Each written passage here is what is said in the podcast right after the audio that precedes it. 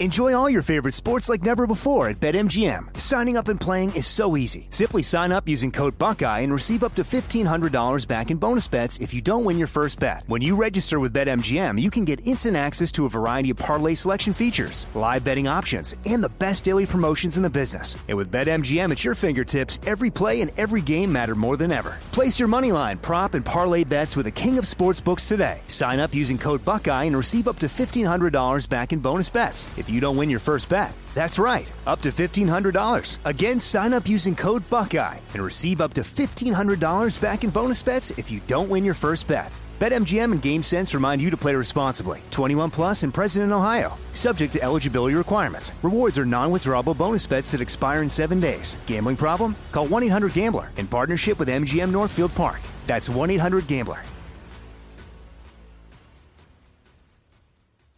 Focus Features presents Back to Black. I want people to hear my voice and just forget their troubles. Experience the music and her story Know this. I ain't no Spice Girl. like never before That's my daughter. That's my Amy. on the big screen. I want to be remembered for just being me. Amy Winehouse, Back to Black, directed by Sam Taylor Johnson. Rated R, under 17, not a minute without parent. Only in theaters May 17th. Trinity School of Natural Health can help you be part of the fast growing health and wellness industry. With an education that empowers communities, Trinity grads can change lives by applying natural health principles and techniques in holistic practices or stores selling nourishing health products. Offering 19 online programs that fit your busy schedule, you'll get training to help turn your passion into a career. Enroll today at trinityschool.org. That's trinityschool.org. Hey everybody, Robert Evans here, and I wanted to let you know this is a compilation episode. So every episode of the week that just happened is here in one convenient and with somewhat less ads package for you to listen to in a long stretch if you want. Uh, if you've been listening to the episodes every day this week, there's going to be nothing new here for you, but you can make your own decisions.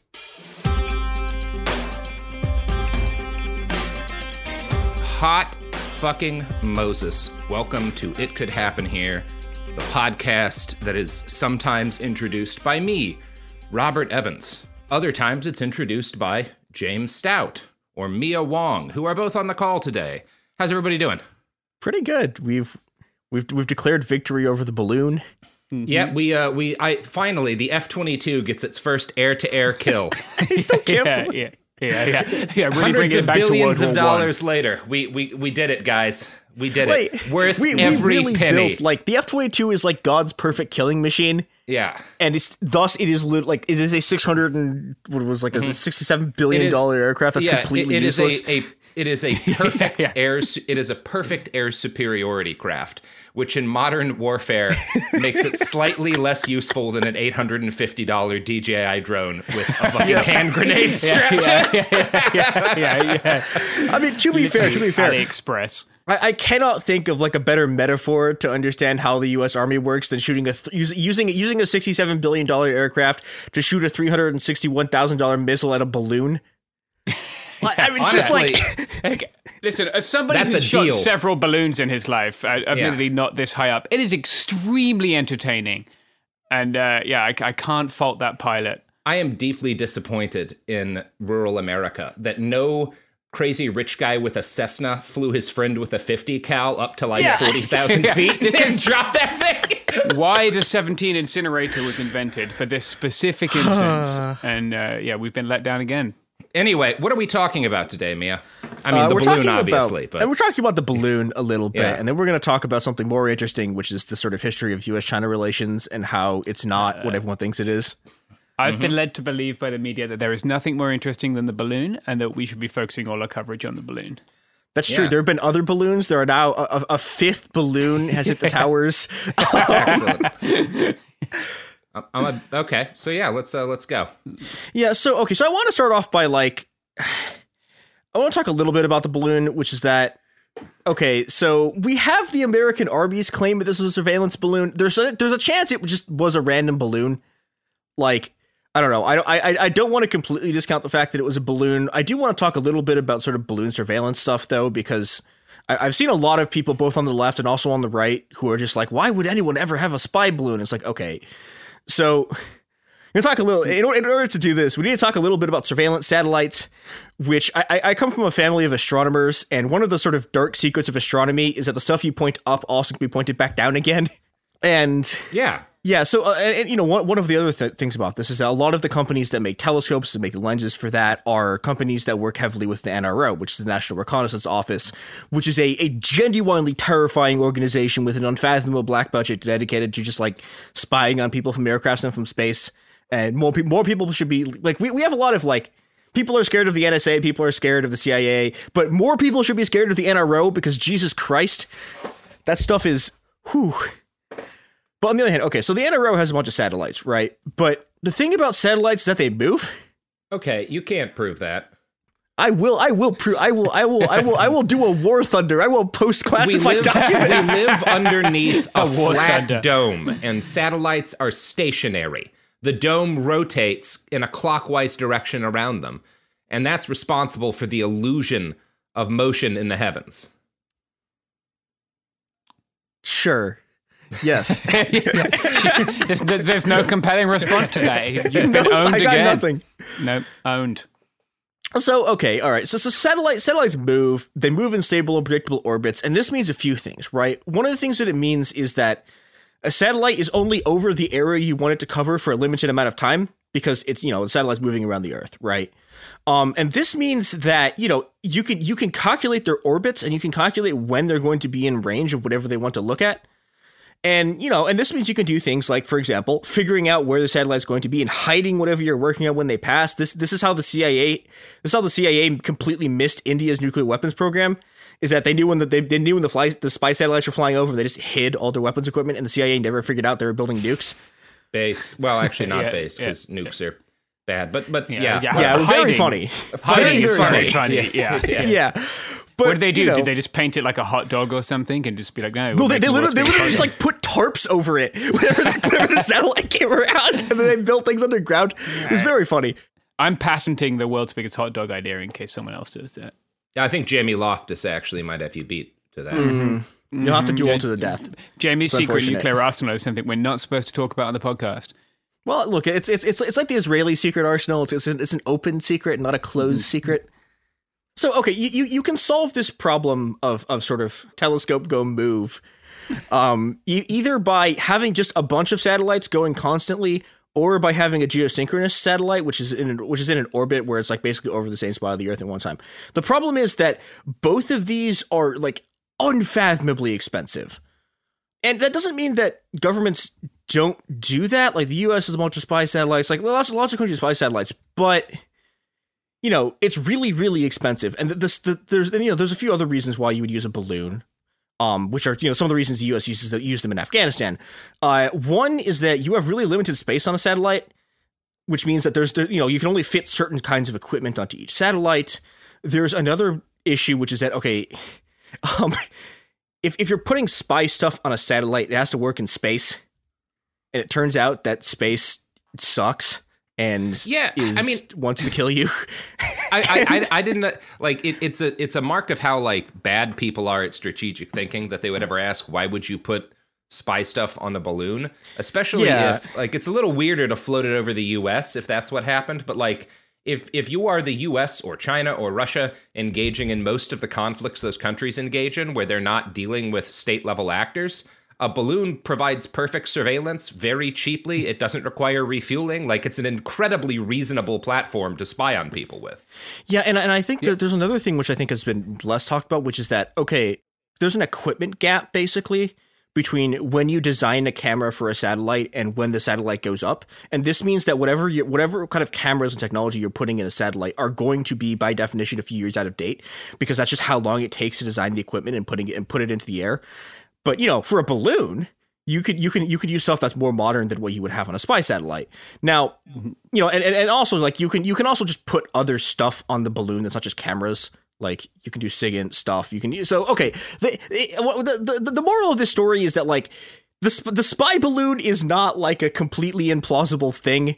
Uh, if, if if if you like put a gun to my head and said Mia, what what happened here? My guess would be it was like the spy balloon went off course or Yeah. some shit, and they just lost control of it. and now, Yeah, it probably was not meant for the continental United States because that's a weird move, but it Yeah, does, does keep happening. So Hi, this is Mia in post. So, but back when we recorded this episode in the heady days of early February, there had been but two balloons. There have now been so, so many more balloons. Oh my god, there, the US just has balloon mania.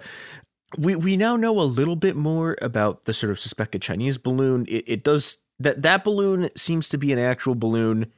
At the very least, the US government claims that they've recovered an enormous amount of sort of technical and observational equipment from it. They said it was, uh, well, what was their exact line? Uh, the size of three school buses.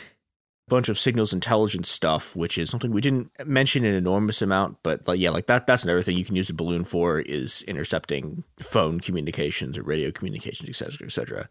Okay, so like it, it seems like they're like the, the first balloon may have been an actual balloon. Every subsequent balloon, however, we have learned more.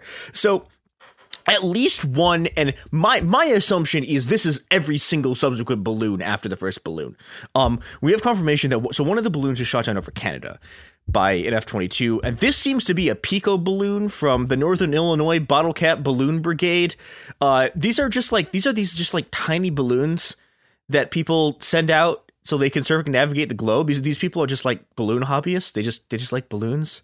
And you know it's just honestly really sad. Like these are just people who like they just like putting balloons up and watching them go around the world. And they were met with the entire aerial might of the world's greatest superpower which spent literally more money than I've ever seen in my entire life to annihilate literally like about a hundred or two hundred dollars worth of essentially foil and some GPS equipment.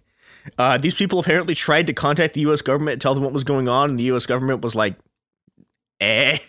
So, yeah, congratulations to the U.S. government, which has uh, it, it has won it has won an important geostrategic victory over the Northern Illinois Bottle Cap Balloon Brigade.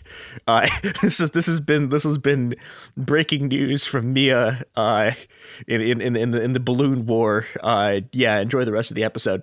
But you know, I, I wanted to use this to talk about something more interesting, which is again like the, the sort of arc of of US China relations and what actually drives it, because I think people have a really, really not very good understanding of how it works and why. Okay, I think it's reasonable to ask you why why are you talking about the arc of US China relations? Aren't US China relations always bad? And the answer is no. In fact, US China relations are sometimes actually quite good. US China relations are driven by these two sort of interlocking forces, right? On the one hand, you have the internal domestic and also kind of global balance of class forces inside a country. And that plays a huge role in a lot of the things that are going to happen in US China relations. And the, and the other thing that happens is what you, I guess, would call geopolitics. And we're, we're going to kind of start with the geopolitics side and then move back and forth between that and the sort of class angle on it. So you can get a, get, get a kind of understanding of, of how, how this stuff actually works and how to think about it in ways that aren't just sort of incredibly simplistic and useless. So, all right. I, I'm I'm I'm not going to go all the way back to like the 1800s or whatever because there are U.S. China relations. Like we we actually invaded China at one point in like the 1800s for some fucking reason. Uh, then we actually we did it again in the 1900s too. I, yeah, but okay. So but in, in in terms of dealing with modern China, dealing with U.S. U, modern U.S. China relations is about the U.S.'s relationship with the CCP. And weirdly, during World War II, it was the relations were actually really good. Um, you know, because obviously China, China is the U.S.'s ally in World War II. Uh, we're there. We're also allies with China's Nationalist Party, the KMT. But you know what, what? What's interesting about this is that th- there's a faction of the U.S. Army that is anti-KMT and pro-CCP, and they're not pro-CCP because they're communists. Uh, they're pro-CCP because a they're kind of racist and they really don't like the KMT, kind of out of racism. And the the second thing that that's going on is that the KMT, as we've talked about elsewhere, is just like incredibly corrupt death squad party, and that means that you know some of the people who have to like the people who have to work with them on the ground in World War II are like these are literally the worst people who ever lived. Why on earth are we doing this? That means that when when the Civil War starts, right, like the U.S. takes the nationalist side, but like nowhere near as strongly as they could have.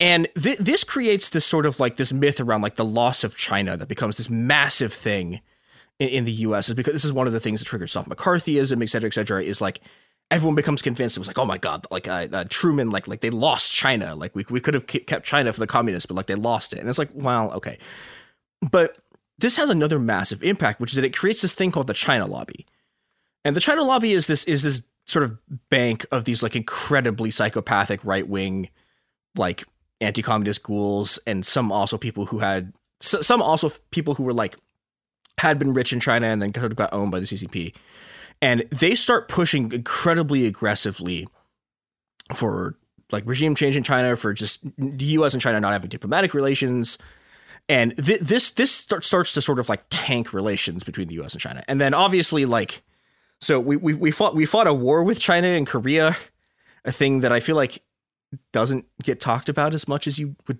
think it would. Yeah, the Korean War is the memory hold war, in yeah, and in the UK as well as America, but it's a war that no one talks Yeah, I about. mean, the Forgotten War is literally like its its most common nickname. There's a pretty good book by that title too.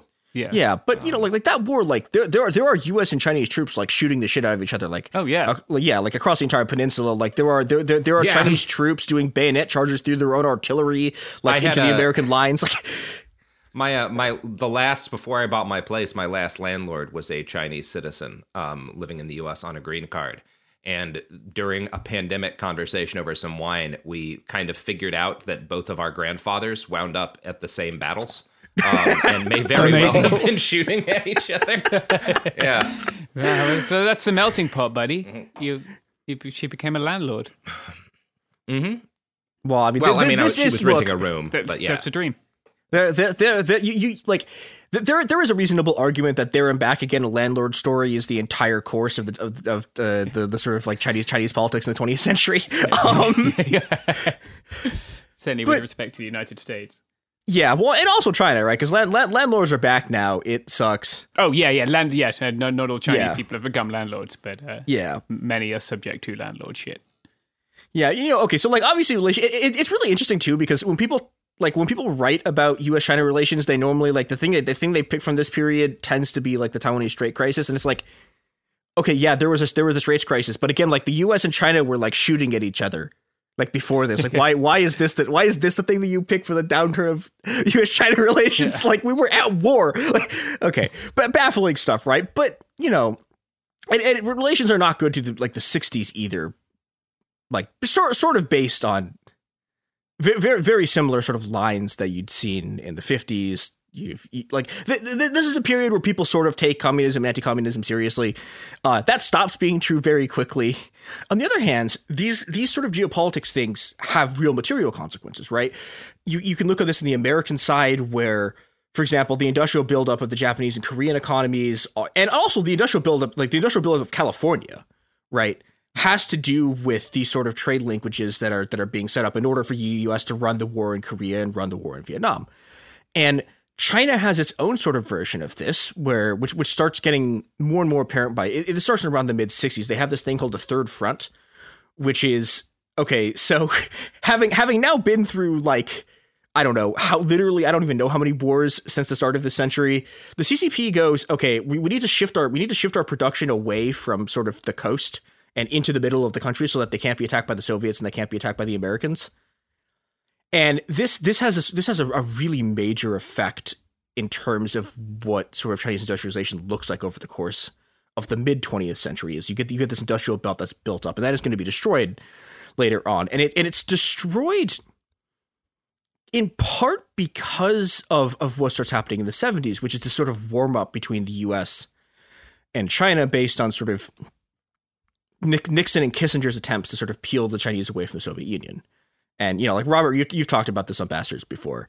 Um, but you know, part part of, part of what's going on here is that China like basically gets into a war with the Soviet Union in 1969. It's not called that. It's technically just called the border dispute, but like like there are troops like shooting at each other Yeah. like all across the border people are beating each other to death with sticks like people are people are shooting borders at each other It- it's it, it's it's it's a real war and It's like know- in the grand British tradition of course calling like massive conflicts an emergency or the troubles. yeah it. yeah It's it's like, okay you know but but this but this this this really sort of th- th- th- this this really sort of drives Chinese sort of international like relations to the point where they're like, okay, so uh, I, I, know we're supposed to be communist, but also like the other communist power next door might like march an army across the border at any point. So, you know, you get you you, you get the sort of tri- triangle diplomacy of of of Kissinger trying to sort of bring China into the well at least away from the Soviet sphere and then closer into the U.S. sphere, and you know this starts to work, right? And and you can ask, you know, there, there's other there's other things going on here, right? It's China's not just playing pure geopolitics. Um, there, there, there, there's there's another factor involved, which is that part of the sort of conditions for U.S. and Chinese sort of like I don't know, you call it, bilateral relations or whatever sort of geopolitical can't bullshit you want to say for like getting along closer is the US starts sending these technology transfers over to China. Like I mean literally like like like taking like sometimes like taking factories basically and like yeah. taking them apart and then putting them in boxes and shipping them over to, to China. Yeah. And you know, okay, and but this this is this is a huge deal for the CCP because like the, the the Chinese economy in this period has been really bad. And part of this is just, you know, this is what happens when you bow. But a, a, a secondary part of this is that China's has like has had a real basically it's, it's China's been dealing with this sort of economic crisis since like like literally since since they came out of World War II, which is that okay, so most of China's industrial capacity was completely destroyed during the war. Uh, the parts of it that weren't were like there was this belt in Manchuria that had stuff, and the Soviets literally loaded loaded the factories on trains and shipped them back and yeah. shipped them back east or back west. So by by by by the by the, t- by the time that the CCP takes over, like China has less industrial capacity than like Russia did at the beginning of 1917. Jesus. So situation's really bleak, right? And it, it, the other the other thing that's bleak about it is that okay, so in order to build an industrial base, right? We've talked about this a bit on the show. In order to build an industrial base, you need food. But in order to get like in- increase your agricultural productivity, you need like mechanical goods. But you can't get those mechanical goods unless you can increase your industrial capacity. So you have this bottleneck. And this winds up being one of the solutions to the bottleneck is, is getting technology transfers from the US. And you know the, the sort of product of this is that now uh, all of our products and services, which uh, we are about to talk about, which you should buy, are made in China. So yeah, go go go buy go buy those things that are the product of all yeah. of this. There's no problem. Yeah, don't don't question it. Just purchase it. Go to Alibaba and mm-hmm. just find AliExpress, their, get it AliExpress faster. and just wire them seven hundred dollars within. Mm-hmm. I'm going to say two weeks to seventeen months. You'll get a package of something. Yeah, no get a drone. What. Buy a drone. Yeah. Honestly, uh, if you order something from AliExpress, there's no real way to know what you will get. That's the hey, beauty of AliExpress. Look, yeah. you you on the other hand, you there there there was there was a non-zero chance you get a collection of really really sick Chinese shirts that just mm-hmm. have absolutely random bullshit on them. It's great. It's amazing. Sick Chinese shirts or like knockoff versions of military grade optics that work well enough for the Taliban to use. yeah, yeah, yeah, yeah. liberating people the world over AliExpress optics.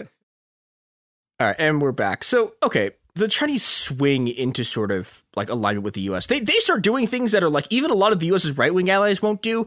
Like for example, China China's one of the first countries to like to diplomatically recognize Pinochet uh, Chile. And they like send him a shit ton of money. They cool. send him loans. They send him they send him direct cash transfers. And like this is a point where even like France and like the UK are like, ooh, we, we ooh, that that's a like we're, we're not we're not we're not gonna have we're not gonna uh, acknowledge this military dictatorship. But China's like, yeah, this rules.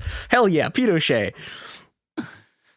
And you know they they do other stuff that's very sort of pro US, right? They invade Vietnam in 1979 in the war that, you know, the, the, the only war that's more forgotten than the Korean War yeah, that's the, true. Is the Sino-Vietnamese yeah. War. yeah. Um, yeah. There was some was, really good Twitter threads that taught me a lot about China's non-aggression towards other countries last week. Yeah, it's it's a good time. I I, we, we, I mean, we could also talk about like the Sino-Indian War in the middle of this, where they just invade India, um, no aggression, which is great. yeah. But you know, okay, but like, what what what what this sort of comes up to is in is like you you you you get a point where the U.S. and China by by by the end of the '70s and going into the '80s are very much on the same side. Like, for example, when when Deng Xiaoping came to visit the U.S., uh, he he he takes he takes like an hour out of his schedule to make a secret visit to the CIA so that he can set up a, yeah. a, a, joint like USCA listening post in, in China to monitor the Soviets.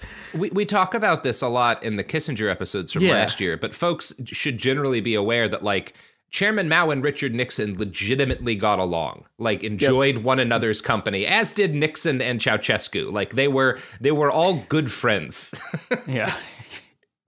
Which is something something one ruling class, et cetera, et cetera. Yeah, there's almost a class analysis you could make there. Yeah, but you know, okay, we're we're, we're gonna do it. We're gonna do a slightly different class analysis, which is that like, okay, so U.S.-China relations are very good, literally, like basically until Tiananmen. And then everything gets kind of messed up because Tiananmen. Tiananmen's it, it, it's a very it has, it has a, a, set of like very weird and contradictory effects, right? You know, we, we talked about some of this in our Tiananmen episodes, but it, it does two things, right? On the one hand, like in the U.S., people are horrified, right? The you know the the, the entire media class just like watches this happen out their, outside their windows.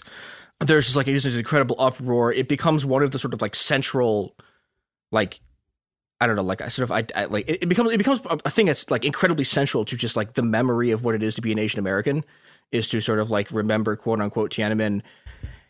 But on the other hand, you know, so okay, but what, what you would expect from there is like the U.S. and China break off diplomatic relations and like the Cold War two starts again immediately with the U.S. and China, and it doesn't happen like that. And it doesn't happen like that because the second thing that that that Tiananmen does is it finally crushes the Chinese working class. And you know, once once once the once the old once the last of the old Chinese working class is just gone, right? And you, uh, all that's left is an incredibly disorganized and incredibly desperate sort of migrant working class. Suddenly, hey, look, we have a very highly educated, very poor uh, uh, population that you can that you can just you know just ship labor to. And this is what this is what actually happens in in sort of terms of of U.S. and Chinese relationship over the '90s, which is that you know, you you you have these this double deindustrialization going on. You have a deindustrialization in the U.S. where you know the, the the last of the old Rust Belt falls apart. The sort of like minor industrial boom that had happened under Reagan just implodes. And you know, some of this is some of this is decentralization. Some of this is these jobs go to like the suburbs and shit, or like places like DeKalb that are just incredibly accursed. But real, real, call out there, Mia. I look. I, I, I, I'm sorry to anyone who lives in DeKalb. I, I, I wish you best luck fleeing. there goes that DeKalb tourist board sponsorship that we've been looking for. Yeah, but you know, but but simultaneously, there, there's there, there's another wave of deindustrialization happening in China too, which is that that old third wave industrial belt that I was talking about, right? Those people had worked in like basically the equivalent of like the, the Chinese equivalent of sort of like good union jobs, right? They're, they're work they're working for state for state owned enterprises, so they have housing, they have health care, they have pensions, and all of that is just destroyed. Like all these people lose their pensions, they fucking lose everything.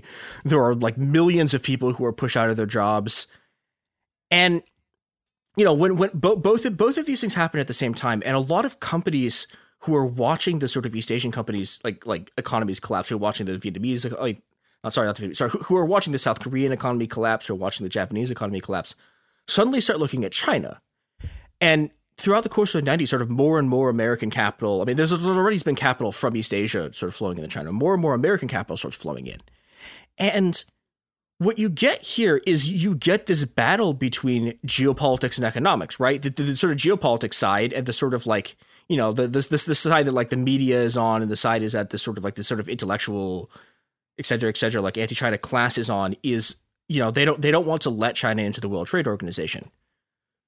But it doesn't work, right? Those guys just get destroyed. China China gets admitted into the World Trade Organization.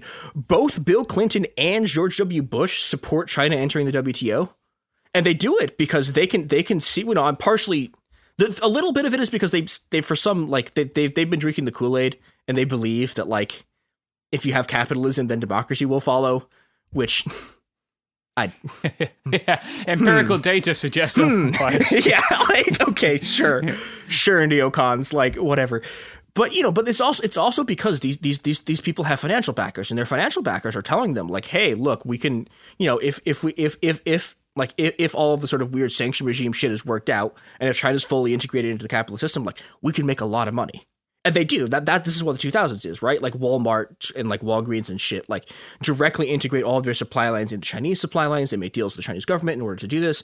And suddenly by you know by in, in 2001 china's i think like the fourth exporter of goods in the world. By 2009 they are number one by like an order of well, it's not an order of magnitude but they're like very very much the dominant export, like world's dominant export economy. And this is a problem, right? Because on the one hand, you know, if if like uh, American Chinese relations get they're they're actually really good uh, around 9/11 they're actually really good, right? Like the the US like there were there there were guys from Xinjiang who like China sends to Guantanamo. it's like here take these people and the US tortures them for China like you oh, know cool. yeah, like relations are like relations are good, right? It's like, well, okay, hey, we both have like this like quote Muslim extremist threat that we're like dealing with, you know, and they they try to get in the war on terror, but eventually relations kind of degrade. Like you have the whole Olympics thing. You have there's like in like the 2010s, there's this whole fight over these islands that the Philippines claim. But you know, but the the, the, the, the problem with this is that like okay, so you, you get on the one hand a faction of the American right that is really and also and also like there's a faction of the American right that's really really hardline anti-Chinese based on sort of racism. There's mm-hmm. American liberalism, which you know, has this thing about like the rules based international order that like China's violating. They're also racist. And then there's like progressives like Elizabeth Warren who are also racist. And, um, yes. and also, but, you know, who, whose thing is like, oh, well, workers' rights in China are really bad. So we need to do like competition with them. And it's like, okay.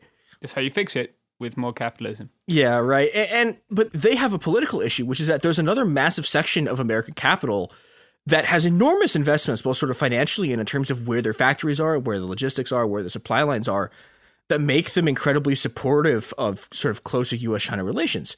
Or at the very least, makes them oppose any kind of sort of like real, like anything that goes beyond kind of geopolitical posturing that makes it harder to do business for them.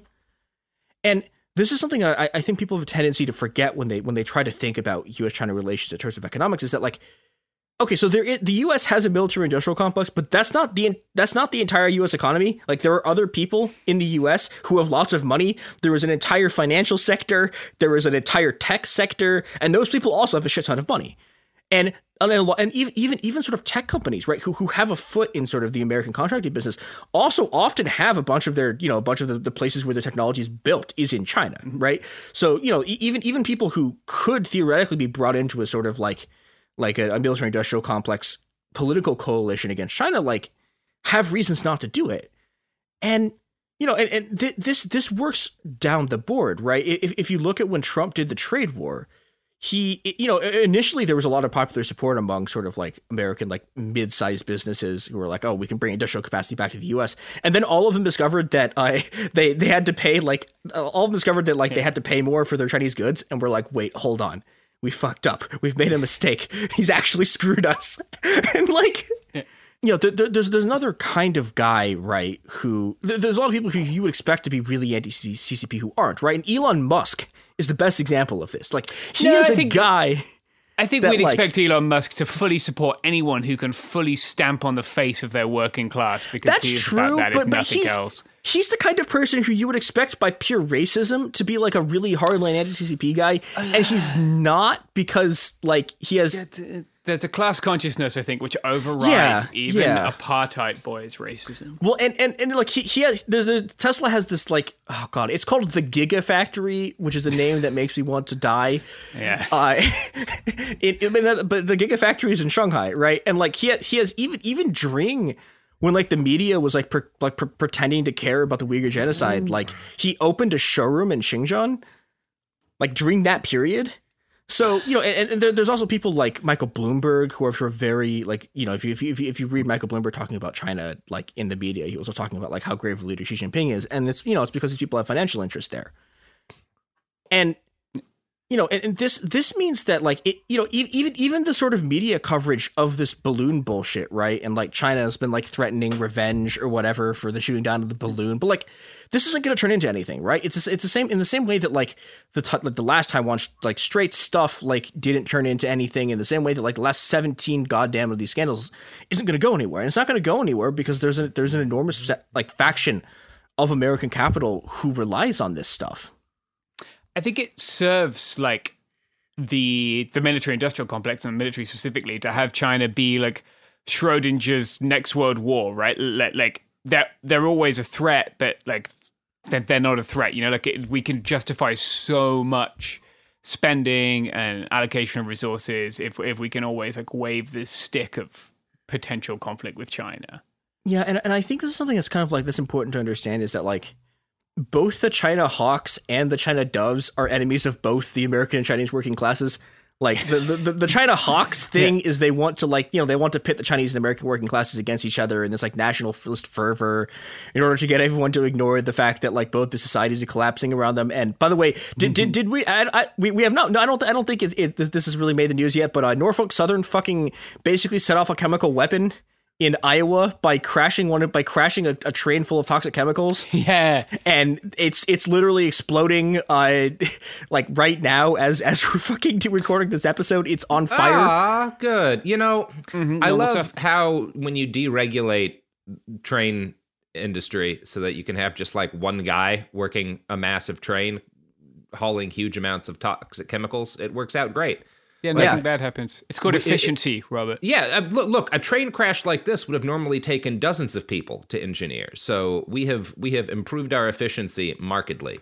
well and also in, in terms of efficiency robert like think of how bad it could have been if we hadn't crossed the rail strikes Yeah, see, Yeah, could have been disaster. It's Yeah, there absolute would have terrible. The there might not Americans- be there might not be a giant poison gas cloud Yeah. in what is it, Ohio? Mm-hmm. we can't have that yeah it's, it's in On east on- palestine on- ohio That's it. No, it's it's Palestine. They don't say it Palestine, right. ah. No, yeah, you can't call right. it Palestine. Can't have American Uh, you know things what? that sound yeah. Solidarity with the With caustic Palestine. chemicals. Oh, no, no. free free Palestine. That's what I'm saying. That's been done already. The Yeah. first pa- the first This, Palestinian this, nuke. this is- will this will seem like it's in bad taste if a lot of people wind up dying, but yes. Yeah, I mean it's don't know, great. yeah. I I, Look, I, I, I- also want to mention here that I I'm, I'm going to take this opportunity to mention that China is the second largest Israel's second largest trading partner, and they do like yeah, and the, like they they, they they they they do like security exchanges with each other where people trade each other's militaries. It's great. It's great. Um. Yeah, but but you know the, the- okay, you can rely if someone is oppressing working people, they've done a security exchange with Israel. That is Yep, like the uh, golden law of, of Yep. cop beating you in the head with a stick. it says so never more than two degrees removed from the IDF. Uh, Okay, there's one last thing I want to talk about really briefly, which is okay. So one of the things you will see people talk about who are like pundits or like people on the news talk about this thing called decoupling, and the the thing you need to understand immediately is that the moment someone says the word decoupling, you can stop listening to everything they're about to say because they are lying to you. Like it is bullshit. So the, the, the, the what mm-hmm. in theory the decoupling is this thing where like supposedly like the U.S. and Chinese economies are going to decouple, mm-hmm. right? And like all of the American firms in China are going to pull out and they're going to pull out their supply chains and they're going to relocate them to somewhere else in the world. And the U.S. and Chinese economies suddenly will like not be coupled to each other. It's like no, they're not. Like this has never happened. It didn't. It didn't like if it was gonna happen, it would have happened in 2017 or like 2018 when Trump was Trump was doing the trade war. It didn't happen then. The the only time it's ever happened or the only time American companies ever sort of pulled out of China like en masse or tried to was ironically in June 2011. But in 2011, they were trying to pull out because uh, of the Wukan riots and this like massive surge of strikes in China. And suddenly, all these companies were like, "Oh my God, China might not be able to keep our, uh, might be not be able to suppress the working class hard enough." And then uh, they, Yeah. yeah. they got horribly crushed. And well, and the, the other thing that happened was like company they like companies tried to go elsewhere and they couldn't do it because no one like no other countries had the combination of like a like things like a stable electrical grid and like working roads hi, like an actually highly educated population. So like they didn't have all of these things at once. So they all came back. And you know that that was that was closest ever came to happening. Everyone talks about this all the time. They're lying to you. Ignore them.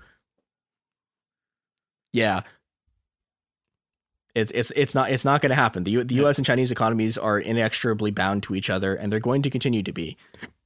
Yeah, I mean, we can't run like our- our economy to a large extent, or not our economy, but like our society runs on like providing treats to to the working class just enough to prevent them from rebelling or from trying to actually change anything. And like, we can't keep the constant stream of treats running if if we decouple from China, right? Of like cheap consumer Yeah, goods. and, and also like the Chinese economy relies on like is an export Yeah. economy, right? Like they they've they've they've been trying to turn to an internal consumption economy for a decade. It's like not really working hmm. because well, hilariously, it's not working because they don't pay people enough to buy shit. And but That'll do it. surely no one will ever do that because Yeah, but then that fucks the economy. yeah. So you know, but yeah, it's great. But you know, okay, I, I- I guess like the the the gist of what I wanted to say here is that like like U- U- U.S. China relations are driven by forces that are more complicated than man on TV yell at balloon. And as, as as powerful as man on TV yell at balloon seems like in the moment, it's not actually the thing underlying what's going on here. And you need to be able to look past man yell at balloon on TV in order to look at sort of the broad the broader political and social forces that are that are going on here. And I, I think beyond that, what we need to do is recognize that there's a deep emptiness at the center of American society that should have, in this case, been filled by rich people in Cessnas and their friends with high caliber precision rifles flying into the sky in a noble Quixote-ish uh, quest to shoot that fucking balloon down. Just having Sancho Panza crank it's the it- uh, I, I've never been I'm so disappointed in this country. Um, I, I expected 40 or 50 people to die, but that balloon to be taken down. Um, Uh, there was a time when we had a country. yeah. Yeah, our, our, found, our founding fathers would have dropped that son of a bitch. Yeah, Joe Brandon has forced Mm-hmm. them all into retirement. Yeah. Yeah, and China has revealed its gender to the Uh, world. Anyway, I hope Yeah. China sends another balloon. It'd Yeah, what else are we gonna do? Yeah, hopefully it'll be like a Mickey Mouse or a fucking Frozen balloon. You know, if they do like the uh, the girl from Frozen, Sure. that would be cool. I'd like to see that. They should start pranking us with character balloons. I'd fucking love that.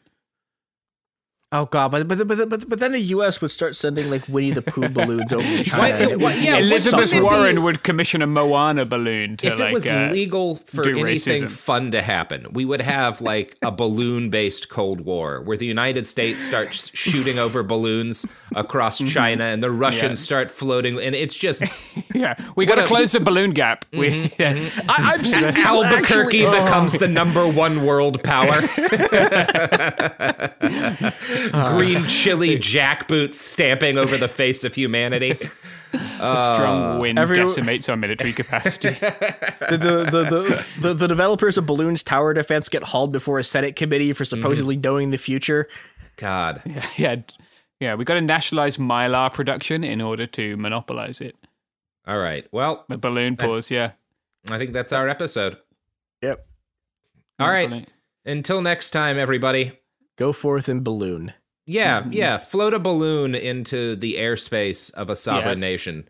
Just to Buy- fuck with them a little bit. Buy a camera on AliExpress, put it on a balloon, Uh huh. send it somewhere. Put, You can put be your a own- flag be, on be it. the CIA you want to see in the skies over a Just sovereign write country. CIA Yeah. on the balloon. yeah, spray painted on the side.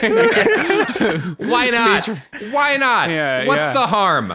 What could possibly go wrong? A fl- Let's send a Now I'm going to balloons. listen. eh, On an unrelated note, I'm finally going to listen to the si- song 99 Red Balloons for the very first time. So I'll report back to see if this uh, changes my opinion yeah. on what people should do with balloons. All right, everyone. Out.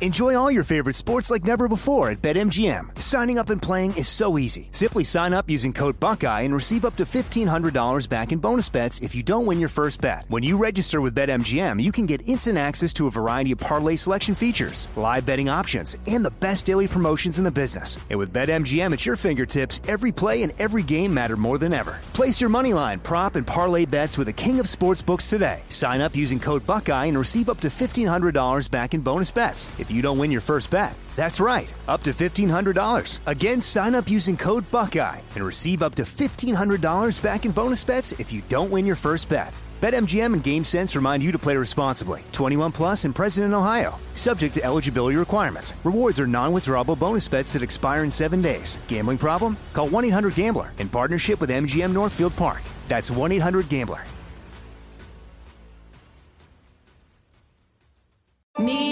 Focus Features presents Back to Black. I want people to hear my voice and just forget their troubles. Experience the music and her story Know this. I ain't no Spice Girl. like never before That's my daughter. That's my Amy. on the big screen. I want to be remembered for just being me. Amy Winehouse, Back to Black, directed by Sam Taylor Johnson. Rated R, under 17, not a minute without parent. Only in theaters May 17th. Like many of us, you might think identity theft will never happen to you. But consider this There's a new identity theft victim every three seconds in the U.S. That's over 15 million people by the end of this year, equal to the populations of New York, Los Angeles, and Chicago combined. Even worse, identity theft victims often don't even know they're victims. That's why Lifelock Identity Theft Protection alerts you to identity threats, even the ones that don't show up on a credit report, like data breaches, fraudulent bank transactions, loan and credit card applications, and crimes committed in your name. If your identity is stolen, your own dedicated Lifelock US based restoration specialist will work to fix it. Lifelock protects you in ways that you simply can't on your own. Join now and save up to 25% your first year at lifelock.com slash news. That's lifelock.com slash news to save up to 25%. Identity theft protection starts here.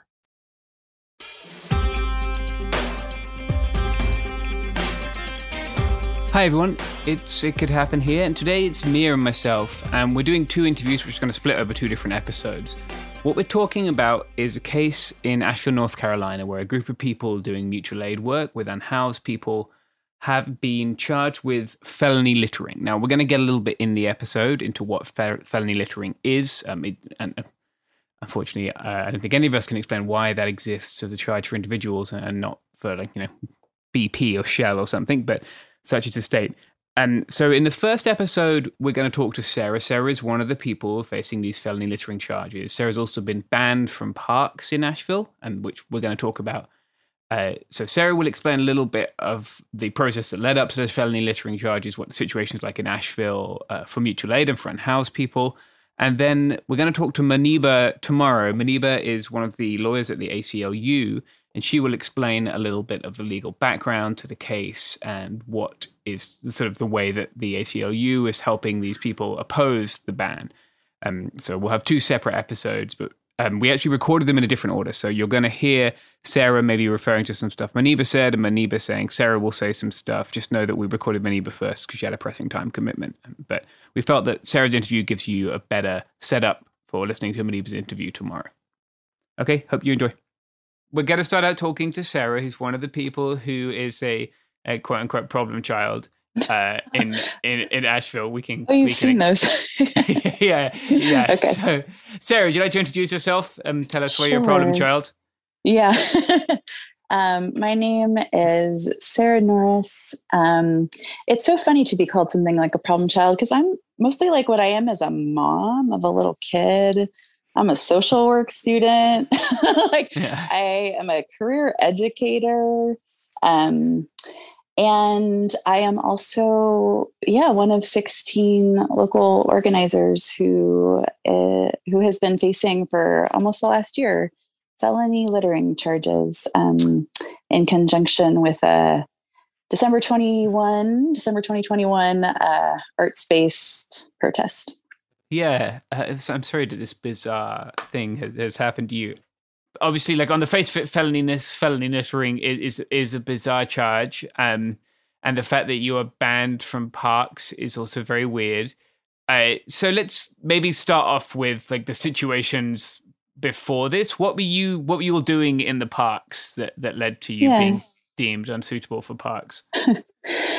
Gosh, in a way, you'd have to ask those who deem who so deemed us. But yeah, I can talk guess about so. I can talk about what I did in parks for Yeah. um, for the year prior to being banned, Yeah. um, and that's a. I was part of a collective who um, who at the beginning of the pandemic um, did like six times a week meals, coffee, gear distribution in parks. Um, by the time I came around and started uh, participating in in these in these food sharings, in these community gatherings, um, we were at like two or three times a week, and um, really what the way I spent my time in parks was uh, Saturdays and Sundays. I brought my daughter um, to Aston Park, um, and we brought food with us, gear with us, art supplies with us, um, or nothing with us. We just showed up as us and we hung out and we distributed food,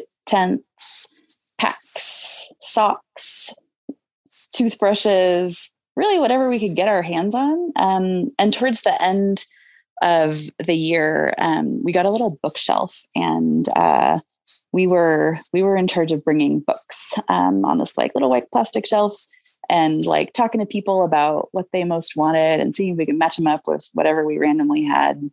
Um, it was really like sitting in the sunshine and uh, making sure the coffee thing was full, um, and mostly just talking to people, people who were unhoused, people who are housed, um, people who walked by and were like, "What's this? What's this picnic?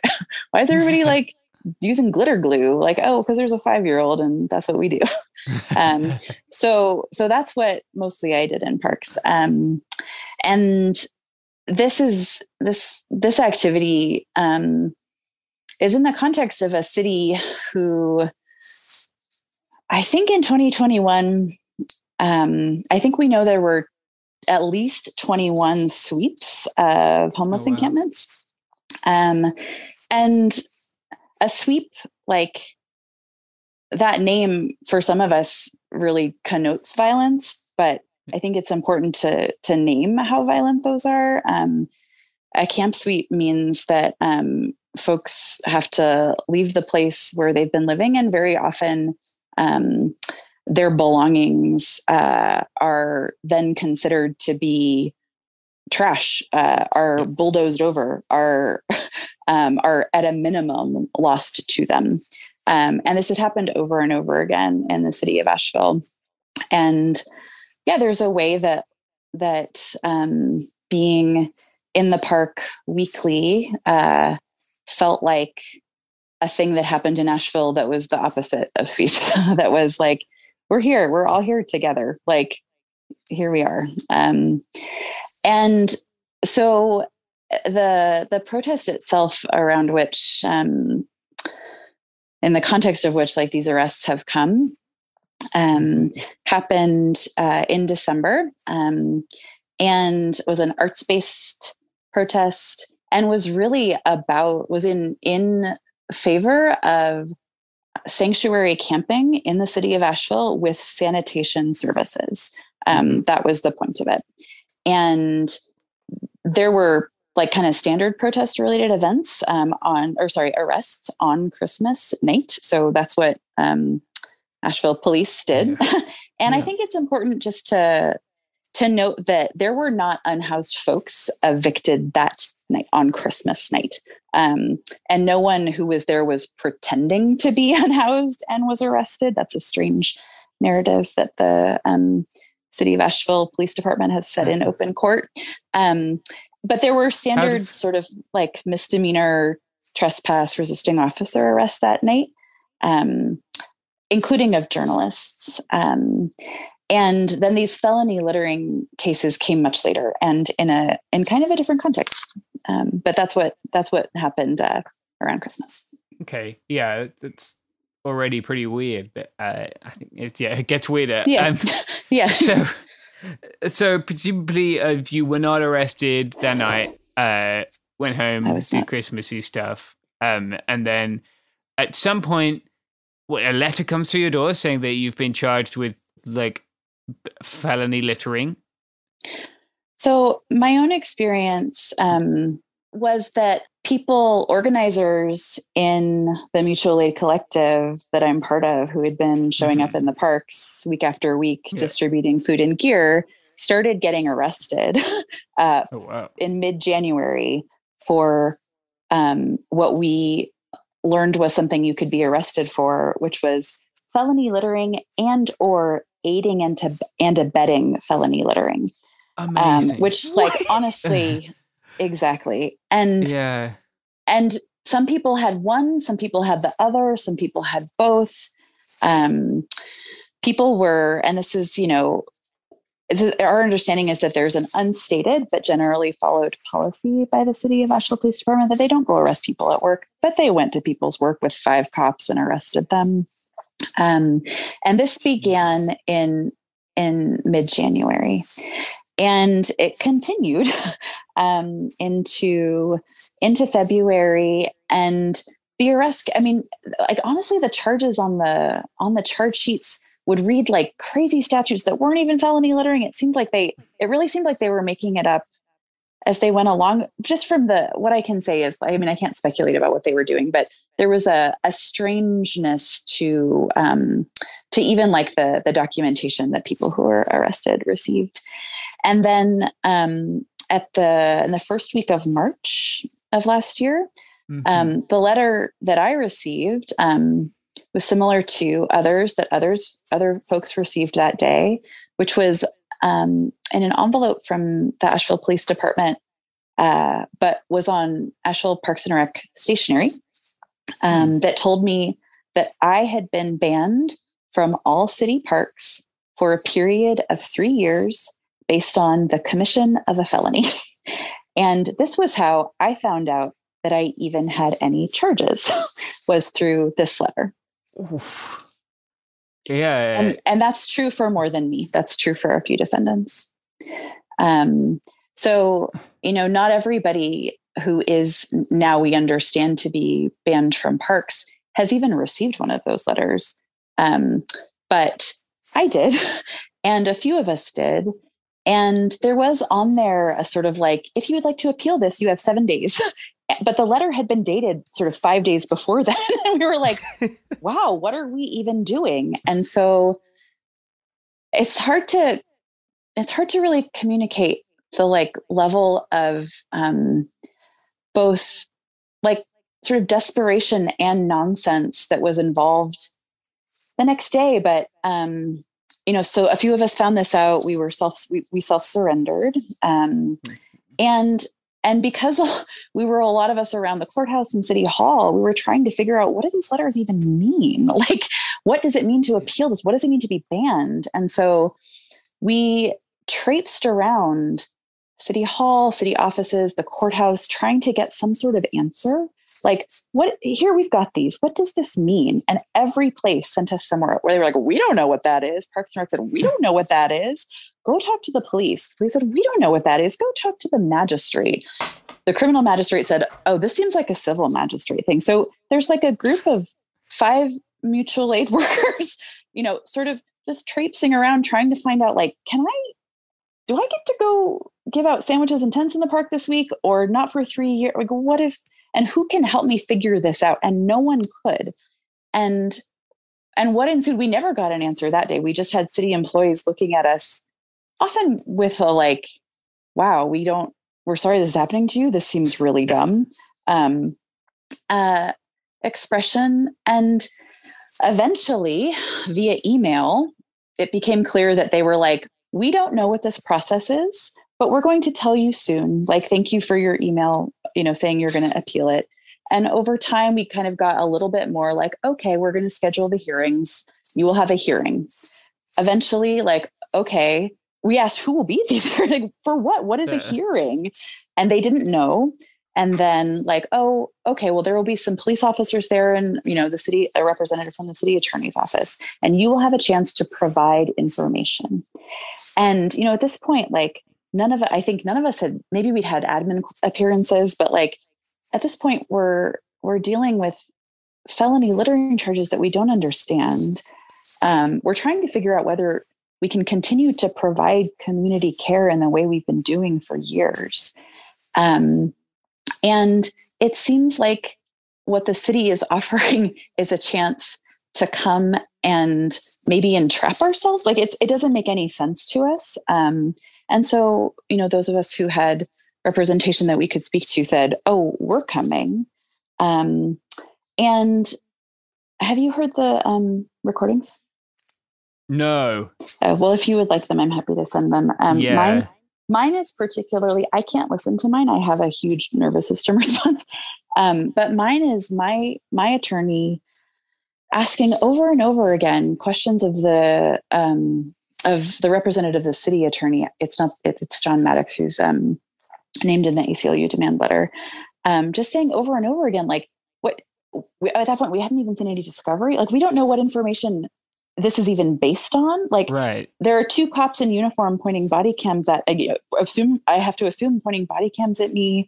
Um, and in this in this hearing, and my lawyer is just asking over and over again, like, upon what evidence is this based? And they just said over and over again, you are here to give information. We are not giving in any information. My lawyer asking, what is the standard of review here? Like, how upon yeah. what is this based? And the parks director just saying, like, my decision. and, and the and and the and then you know what are the what is the remedy if this is if the appeal is denied? There's none. Then the appeal is denied. Like and so mm-hmm. it really was for me one of the moments where I realized, like, oh, the city is is pretty hell bent on keeping a bunch of sweethearts who give out tents and sandwiches out of the park, and they're gonna like they're they're up to something here. Um, yeah. Um, but I'm I'm happy to share that uh, recording. We have all of them recorded. Yeah, I'd like that. That'd be good. What a bizarre performance of like pseudo legal ceremony. I don't know to just uh, well, yeah. and like yeah, and and like pseudo in a dangerous and extrajudicial way. Like I had no protections there. Right. Um, yeah. Yeah. yeah. It, it, was so, it was so strange. Like yeah, there was nothing yeah, to are, respond to. Yeah. It's like these these are these these are star chamber proceedings. Like like the, the the king of France is gonna walk out yeah. like this is halfway through this. I was like, just thinking it seems like such a what? British thing. Like yeah, I could, you told me this was in Britain and you'd been like shooting the Queen's swans or something. I'd buy it, you know. But uh, uh, here we are in the land of the free, no less. Well, um, well, and I think the equivalent of shooting the Queen's swans here is um, hanging out with poor folks in a park um, and yeah. in ways that inconvenience or that apparently inconvenience the folks who go who pay money because you have to to play tennis at a public tennis court that which mm-hmm. is like right by um, aston park and and we can go in in a minute as much as you want to to what you saw as far as like their attempts after their attempts to um to pass to, to to sneak through an ordinance um, now we know quite clearly from public records uh, directed at at food sharing in Aston Park. Yeah, it's really I, I, I keep thinking about that that Helder Camara line. Uh, uh, when I give food to the poor, they call me a saint. When I ask why they are poor, they call me a communist. But it's like they, they really seem to have blown all the way. Pe- like they, they didn't even get to part no. two. They were just like, wait, hold on, you're giving food to the poor. Like it is time for a military response. Just yeah. just just horrible. Yeah, and being banned from parks for three years has a pretty big effect on my on my on my little life you know like there there are constitutional um aspects to it that matter far beyond me and and which matter in many ways more to me. But the fact right now is that like i can't legally take my young child like to the park by your house without risking arrest for misdemeanor trespass. um, and and to my knowledge, I won't be able to for three years. Um, and you know they've succeeded in getting us out of the park. They caused the harm to. They disrupted community care. Um, they did it. They didn't need the ordinance. Um, you know, it has, it does happen. Food distribution happens, um, but it's in a place that really isn't the same. Like my daughter can't go there. She has sensory stuff. Like being in the the loud place that it is right now, like really doesn't work. Um, so yeah, there's this there's this very um, like the scopes of all of this um, from how Asheville as a city views and treats the folks who live on the street here, who the city has most abandoned, um, there's the legal mechanisms, the like very strange way they are um, like doubling down on criminalization of folks doing community care, and then there's just like the really day to day personal um, personal bits of this um, that affect all of us in different ways, and a felony would affect lots of us in different ways. Like it endangers professional licensure. Like I'm trying to get a social work license. Like people it endangers professional licensure, of course, our right to vote, housing, and employment. And um, you know, I'm the like middle aged, white, middle class mom, second graduate degree person in the group.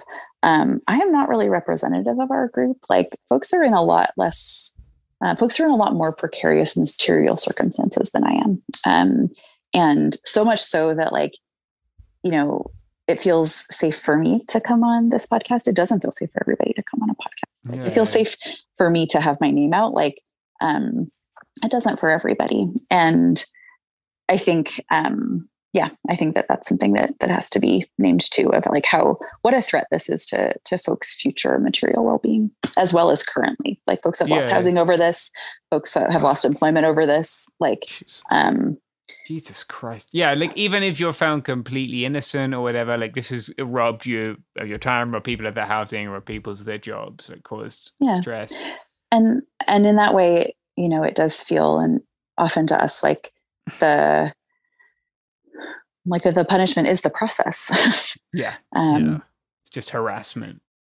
So I don't know if if y'all are updated on like there are five of us being taken to trial. Is that mm-hmm. something you know? Okay. Yeah. yeah. So yeah, yeah. But our listeners probably aren't. So explain sure. like uh so like right after this happened or, or, at some point after this happened because i know when we started speaking i was like oh well i'd pra the shit out of all your city council people and you were like we already have yeah. Um, so can because there was some stuff in there that was just weird. Like, yeah. Can, can you sure. explain what you got from like this is where the problem child Monica comes from, among other things? Sure. Yeah, gosh, it's so even talking about it, I have such a reaction and um, that I can feel. Um, and I should say, you know, I I speak about this to my neighbor, not not about the city, the text necessarily, but I speak about the situation to a lot of people um, because it does feel to us like, you know, they're also. I think they would like us to be ashamed, but we are not ashamed of what is happening. To, I mean, that's part of the degradation of the court system, and so you know, all of my neighbors know what is happening to me. all of the people yeah. that I work with. Um, and the various like uh, school related jobs and such that I do. And to a person, everyone in Asheville starts with disbelief. They're like, no. and then I'm like, yes. And then they're just so disappointed. like they're just, they're so appalled. Often people say the the number 1984. Like often people are like, wow, I really I didn't know. Some people did know, you know, that the, that the city was was like this. Um, but you know that that sort of paralleled my experience in a way just like disbelief and then and then disappointment um but yeah we recently it's intensified recently seeing the the publicly available uh, communication between council members um and i think um I want to be careful and I don't have it in front of me. And so I don't want to, I don't want to misquote it, but what I can say um, is that anybody can go find uh, on the City of Asheville's uh, public records request. Anybody can go get those now um, because they've been requested, um, and so they're publicly available. And we have texts between council members that um, that are kind of debate that that are in contemplation of an ordinance that would restrict food sharing in public places to to require permitting in contemplation of that like we have we have texts from council members calling um, those who do those who do food sharing at Aston Park problem children, um, and saying that it's a shame that the problem children have ruined it for the rest of the class. We have we have one saying like, you know, probably if, if we go ahead, we city council go ahead with this with this ordinance, um, there'll be a lot of protests and a lot of pushback, which of course there was once it came out. Um, and we have the other council members saying like, yeah, that might be, um, but if permitting is the only way to get them to stop, then so be it. And you know, I mean, I, I read that and and I have a variety of reactions, but mostly just like a kind of nauseous disappointment. Um, in and this is not true of all council um, because some of some some folks have tried to like understand the gap um, being filled by folks who who give out food and gear in a park yeah. um, and i think some of the council and have and have recognized it as a gap um, that is being filled. And I think some are are so aware of what it says about the city that folks have to show up in a park and give out food and gear, and there's never enough of either. Um, they're so aware of what that lays bare about the abandonment that the city practices of those who live here Yeah. um, that that they can only see that and they can only be angry with us Yeah, Right. and call and call us problem children. Like I'm I'm 43. Yeah. well, you, you can see the sort of like like the, the kind of just like petty dictatorship mind that they've gotten themselves into where like they, they can't see the people who like you know nominally they're supposed to be serving, right? But like okay, we, we know how far that goes, but they can't see Yeah. like you as anything other than just like a child because that's the kind of like this is the sort of dictator brain that they've that they've sort of Yeah, inhabited it- from like holding this power. It's It kind of Yeah. reminds me of um uh like how uh I think it was Louis the Fourteenth who said "L'état c'est moi," like the state is me, Yeah. and Yeah. therefore attacks on my reputation or, uh, uh, or uh, right. like attacks against the state. Like Yeah. that's how it feels. Like you're being treasonous by making them look bad. And I don't know if you saw this also in in there, but um, on the day that the arrests happened, so that so those discussions about the ordinance were, I think, a little earlier in January that we should actually check that. Um, Yeah. But there's a there's one that came right on the the day of the first arrests for felony littering that um, where someone asks like, can those arrested be banned from certain places? um, and and, and we know now yes but it is it's a lot to see that it's a lot to see what looks um what looks so deliberately like depriving us of of the right to be in a park Yeah, yeah, it, Yeah. it's a hell of a lot. Um, so where is where's the city? Five of you are going to trial. Uh, yeah an unknown number of people are banned from parks in Asheville.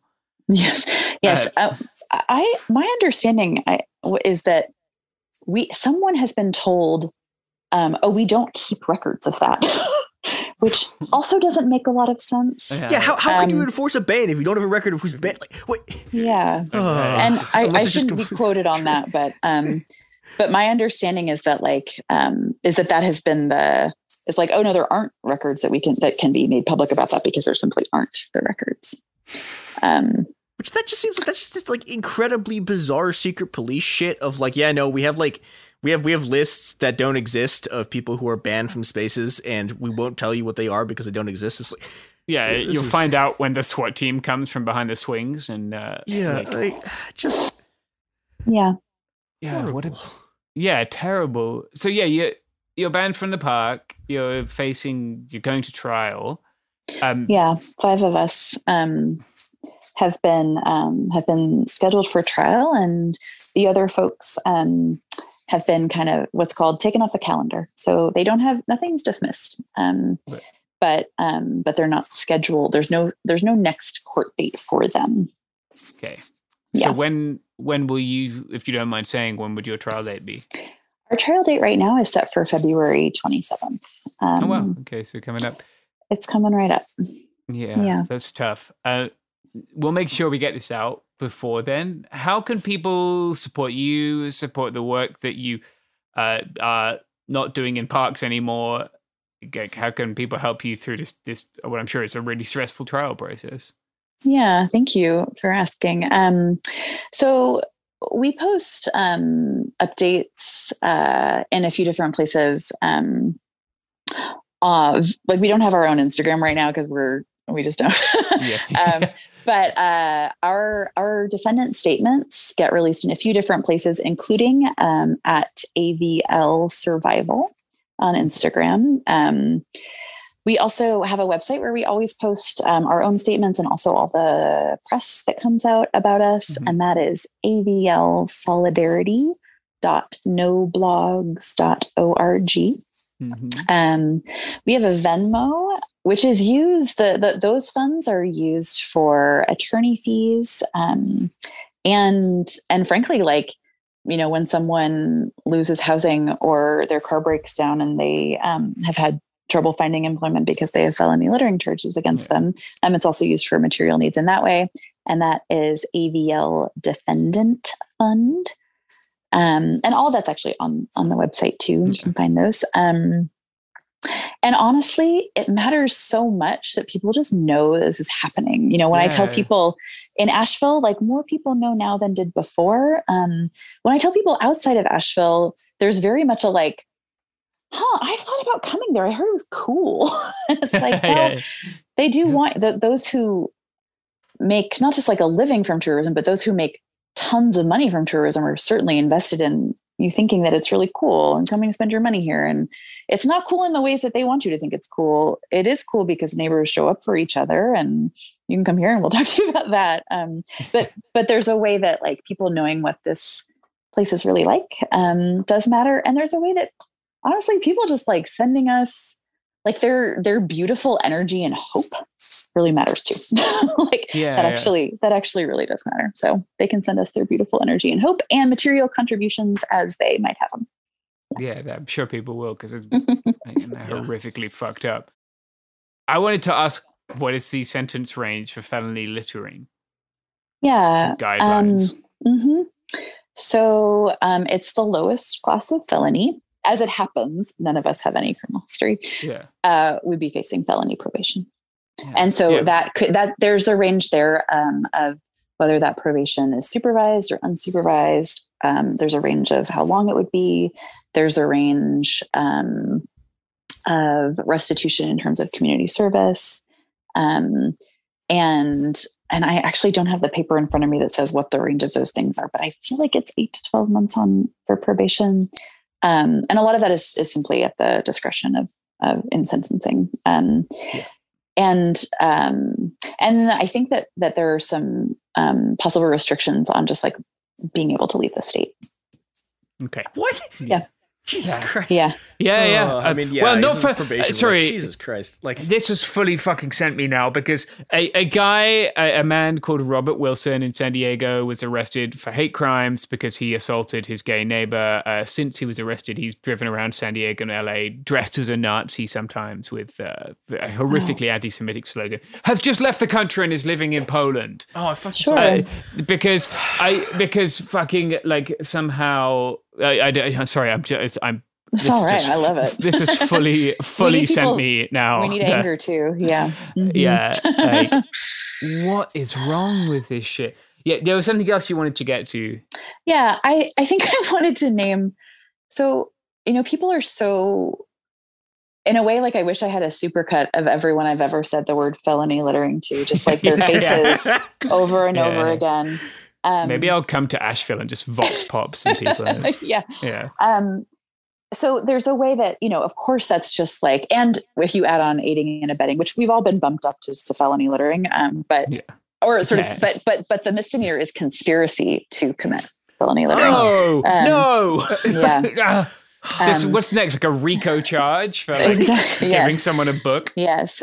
so so, um, so on its face, you know, it has this ring of of absurdity, and of course, like it is, you know, it, a lot of the press um, about us, you know, they'll go talk to someone at the School of Government who says, like, well, this is baffling, and at the very least, seems like a misapplication of the statute, which is about um, huge amounts of waste often being like dumped by businesses.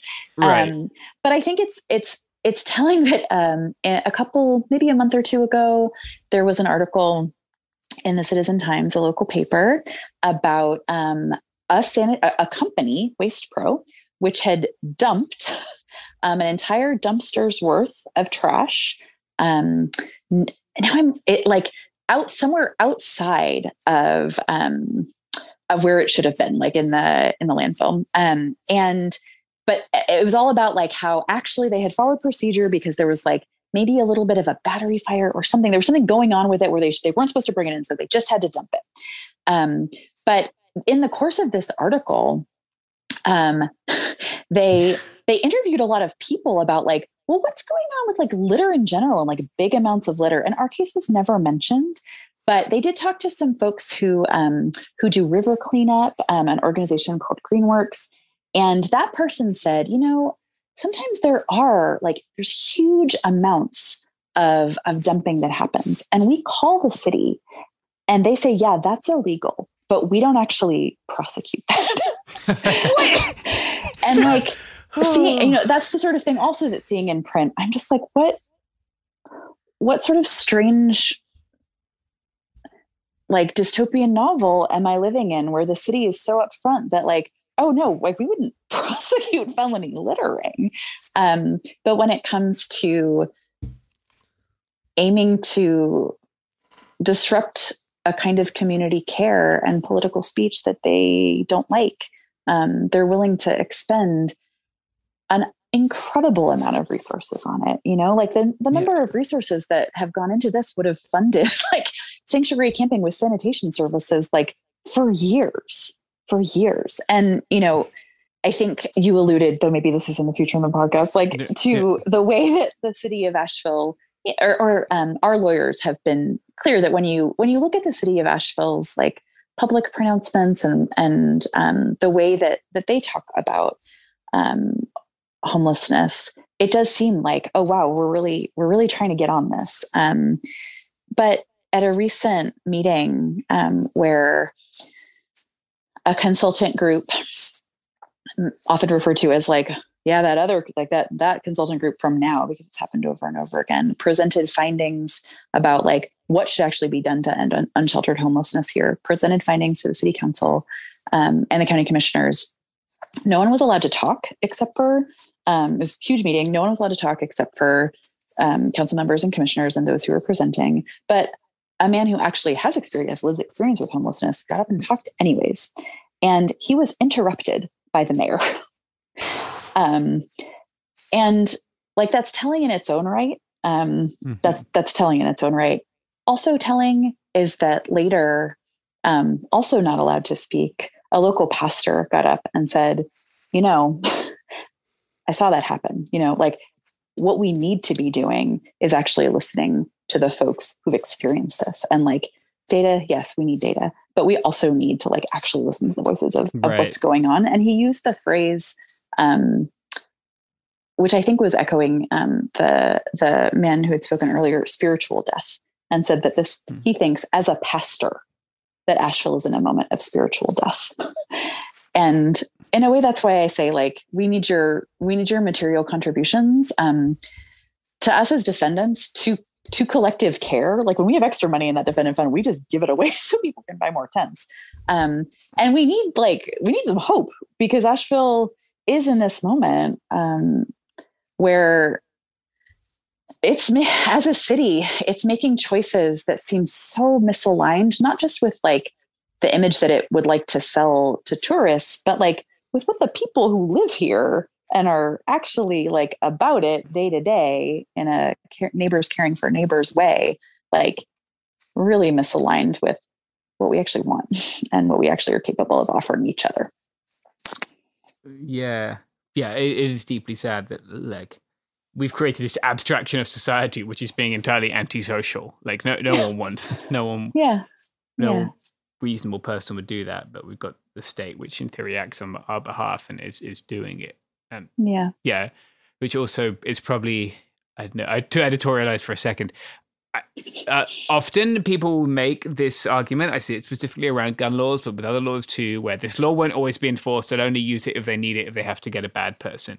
Like, right. They will use it if anybody threatens their interests, yeah. their shit. Right? right. Like right. it's uh, it was extensively mobilized for a ghost gun law here, which uh, made some bizarre things illegal, like uh, the uh, bang stick which you use for spearfishing is now a ghost gun and a felony and, and, like there are definitely boomers who have dozens of those in their garage right and don't keep up on local ordinances and are now in theory at risk of committing a felony and then obviously the response to that from the council is oh well we wouldn't charge them well like who yeah. who are we to we can't trust the state to be benevolent when as your experience has shown it's anything but and you know we and i i can say this personally because i've spoken i've spoken to people in city government or in state government who i've just said like hey do you know this is happening? Um and and they're clear about how um sure it sounds nutty but the city but like the, but that that we as a group have been painted as particularly dangerous. And that part to me is like, I mean, don't do this to anybody, you know, don't do it to anybody. Yeah. but the part where, um, where what's going on is like it's is this strange justification um, with the idea that that we are dangerous people who deserve to be taken, you know, who need to be taken out of a park, who need to not be allowed Yeah. to be in a park, you know, is is particularly easily disproved by anyone who actually like hangs out with us, knows what knows who we are and what we've done, but not when it's just like a weird whisper campaign in the in the halls of city government. Like, oh no, they're bad. Like they're just bad. Um, like we we've heard the the the lies that they've told about us. Some of them we have in um, in you know public records requests, like um, that we haven't even talked about. But it's it's a it's a really strange thing um, to be uh, to be painted that way. Yeah. Yeah, it, it's bizarre. And again, I'm sorry it's happening to you. Um, so I think to wrap up, if maybe again you could just give that Venmo so people can support materially, and uh, Yeah. you know if there's any other social media accounts where people can follow along, where people can send their support and best wishes, anything like that. Yeah, that's great. Um, our Venmo is AVL Defendant Fund. Mhm. And um, yeah, you can. uh, So on Instagram, we're easy to get to through AVL Survival. Mhm. Um, and there's a way to contact us through our website. We have a little, we have a little email. It'll be so cute to get some supportive emails. And that website is avlsolidarity.noblogs.org. Amazing. Yeah. And thank, y'all so much.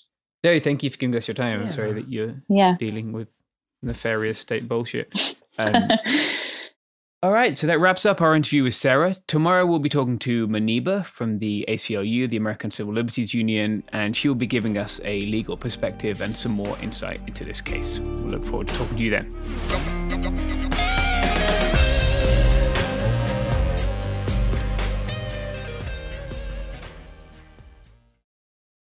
Enjoy all your favorite sports like never before at BetMGM. Signing up and playing is so easy. Simply sign up using code Buckeye and receive up to $1,500 back in bonus bets if you don't win your first bet. When you register with BetMGM, you can get instant access to a variety of parlay selection features, live betting options, and the best daily promotions in the business. And with BetMGM at your fingertips, every play and every game matter more than ever. Place your money line, prop, and parlay bets with the king of sportsbooks today. Sign up using code Buckeye and receive up to $1,500 back in bonus bets if you don't win your first bet. That's right, up to $1,500. Again, sign up using code Buckeye and receive up to $1,500 back in bonus bets if you don't win your first bet. BetMGM and GameSense remind you to play responsibly. 21 plus and present in Ohio. Subject to eligibility requirements. Rewards are non-withdrawable bonus bets that expire in seven days. Gambling problem? Call 1-800-GAMBLER in partnership with MGM Northfield Park. That's 1-800-GAMBLER.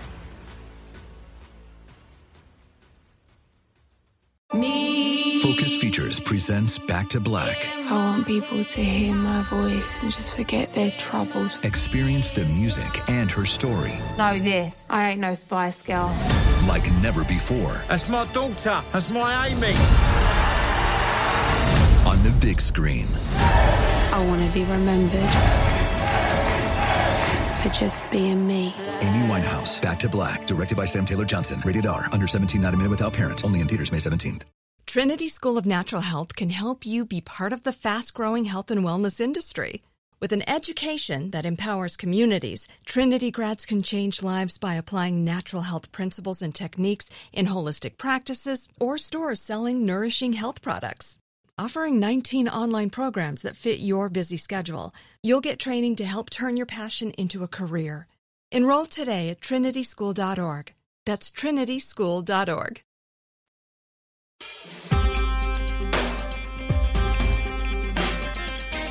Hi everyone, it's James again. I just wanted to remind you that this is part two of a two-parter, and if you haven't listened to yesterday's podcast, today's might not make a lot of sense. So I would suggest starting there. Obviously, you know, you have your own life, do what you want, but you're going to understand today's a lot more if you start with yesterday's. Today we're speaking to Muniba with the ACLU about the legal response to some of the bizarre things that the city of Asheville has been doing. If you hear reference to PIP in this episode, uh, that's because PIP is another of the activists. They weren't able to make our call, but we're going to be speaking to them as well in our ongoing coverage of this. So Hope you enjoy today's episode and know that we'll keep you updated as this moves forward. All right, so our first guest today is Muniba. And uh, Muniba, would you like to introduce yourself, explain your relationship to what we're talking about today? Yeah, sure. Um, so my name is Muniba Talukder. I'm a staff attorney with the ACLU of North Carolina. And um, I represent some of these wonderful folks um, that you'll be talking to uh, after me. And um, it's unfortunate that we met this way, um, but you know, I'm happy to be working with them. So basically, I can go into it, or do you want to ask me questions about it, or? I think it'd be great if you could start off by sort of yeah, walking us through how mutual aid seems to have met with this bizarre uh, prosecution. Yeah, of course. Um, so we got connected to um, you know, our now clients, um, the, the, this group of individuals who, um, you know, have been doing important advocacy and mutual aid work on behalf of unhoused folks um, in Asheville. And um, we were connected by this other organization called Center for Constitutional Rights and kind of filled in quickly about um, how this group of people were not only banned from parks, but um, these bans were based on this absurd criminal charge called felony littering, um, which, you know, it sounds as crazy as it is. Um,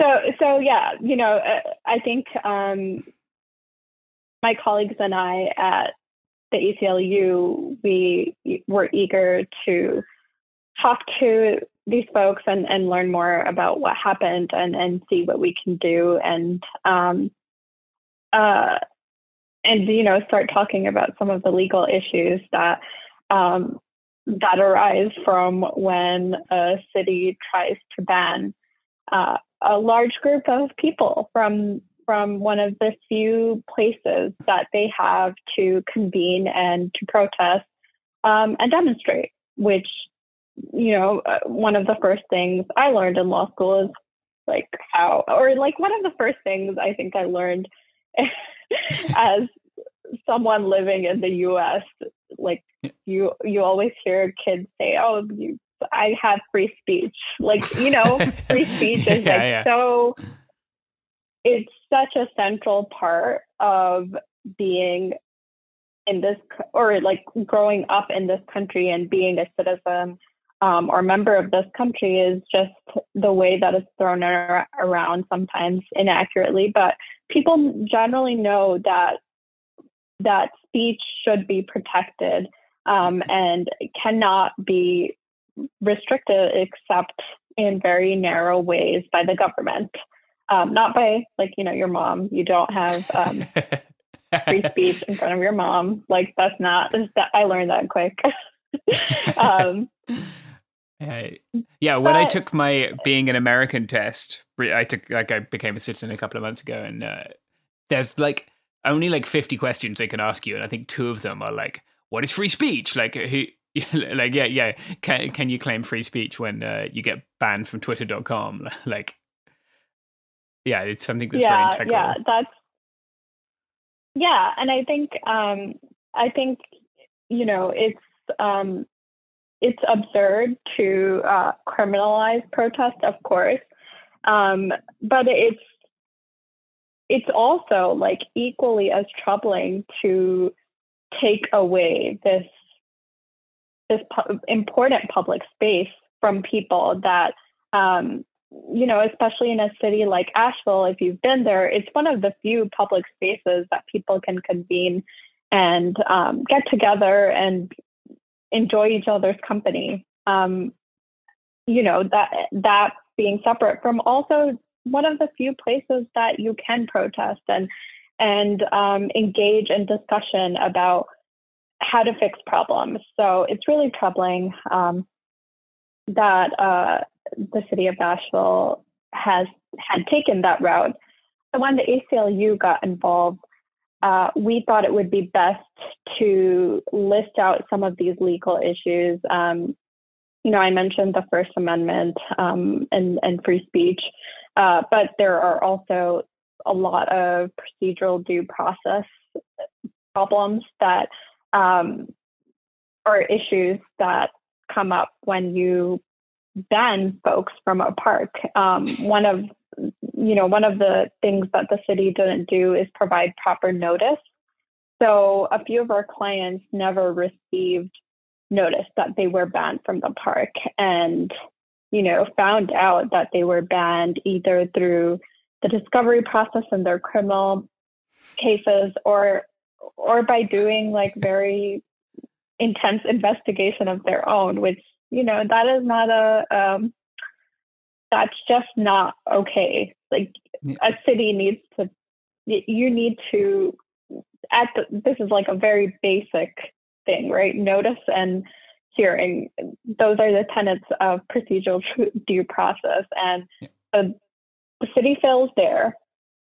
The city then fails again at providing hearing and providing eh, opportunity to to appeal these bans like there is no pre-deprivation hearing first of all. Like the bans once our clients receive them they're banned. They're banned from the parks and cannot go. And don't have didn't have any opportunity to defend um, why they shouldn't be banned or, or be heard about why they shouldn't be banned before that ban happened which is you know it's it's not okay. I think a pre-deprivation hearing is really important when you're taking away um, uh, an interest like uh, like the first amendment interest that i laid out. And and then the hearing that was provided was problematic in a lot of ways. Um, for one these were very short cursory hearings um, that lasted from I want to say like five to thirty minutes, but I'll let Sarah and Pip confirm. And they they had people from Asheville Police Department who are, you know, arguably also involved in uh, the criminal cases that that several of our clients are still battling through. Um, they were not allowed to ask questions, and you know, several of our clients do not have the resources to have proper legal representation. So sometimes our clients were there alone and um, had to fend for themselves and navigate that tricky area of not saying something that could hurt you in your criminal case. And, yeah. you know, the, the hearing was just a mess in all of the ways how does the city like legally justify banning someone from parks? Like, is there a, um, uh, like a, a way which they can do that? So they have this policy called the Restricted Access to City Parks policy, and it is, I think we should call it the park ban policy. Um, it basically allows the city to to ban folks from parks um, based on certain violations of, um, I think the categories are city park rules, city parks and recreation department program rules, city ordinances, state laws, and federal laws. Um, so, what's interesting is there is no um, there's nowhere in the policy that says when a person has committed or that defines what a violation of any of these rules are. Like, is that a conviction? Is that a formal like citation? There, the, the policy does not provide that.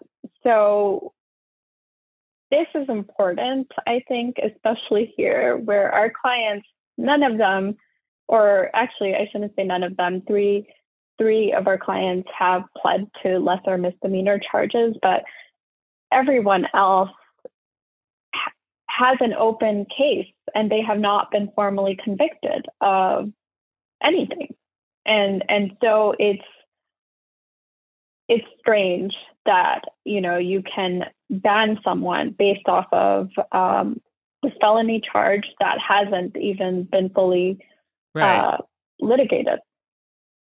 Yeah, have they banned? Is, is, there like a record of the city banning people from parks, or have they just like dug this one up from the bowels of legislation to ban these people? So that's a really interesting question, and I'd I'd love to know the answer myself. We did submit a public records request to try to figure out if they have, um, but I imagine the city is not going to want to tell us. And I think Sarah, you you can speak to this later, but I don't think they have they. I think they've rejected PRRs that you all have done and have not provided that um, elusive restricted access list, which they have of like folks that they've banned from the parks, and and maybe that list is just you know our clients, which yeah, I mean, yeah, I maybe don't, they have. I don't know what's worse. Like, if they have a parks blacklist and they're just not notifying people uh, until like they send a SWAT team after them, or if it's if it's only people who are helping unhoused people and they just don't want to admit that. Both those are pretty dark. On the topic of weird legal things, what on earth is felony littering?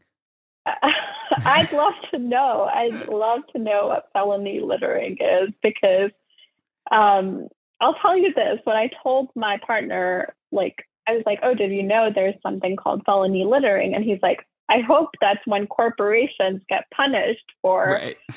you know, dumping toxic waste into the sea. But no, it's apparently when um, community members come together for a demonstration and um, the city is mad about what's left behind, which, um, you know, that's, uh, I think it's really telling that the city has chosen to to prosecute folks uh, on this like felony littering charge, which you know has I think in the past ten years there's only been one felony littering case out of Buncombe County where Asheville is.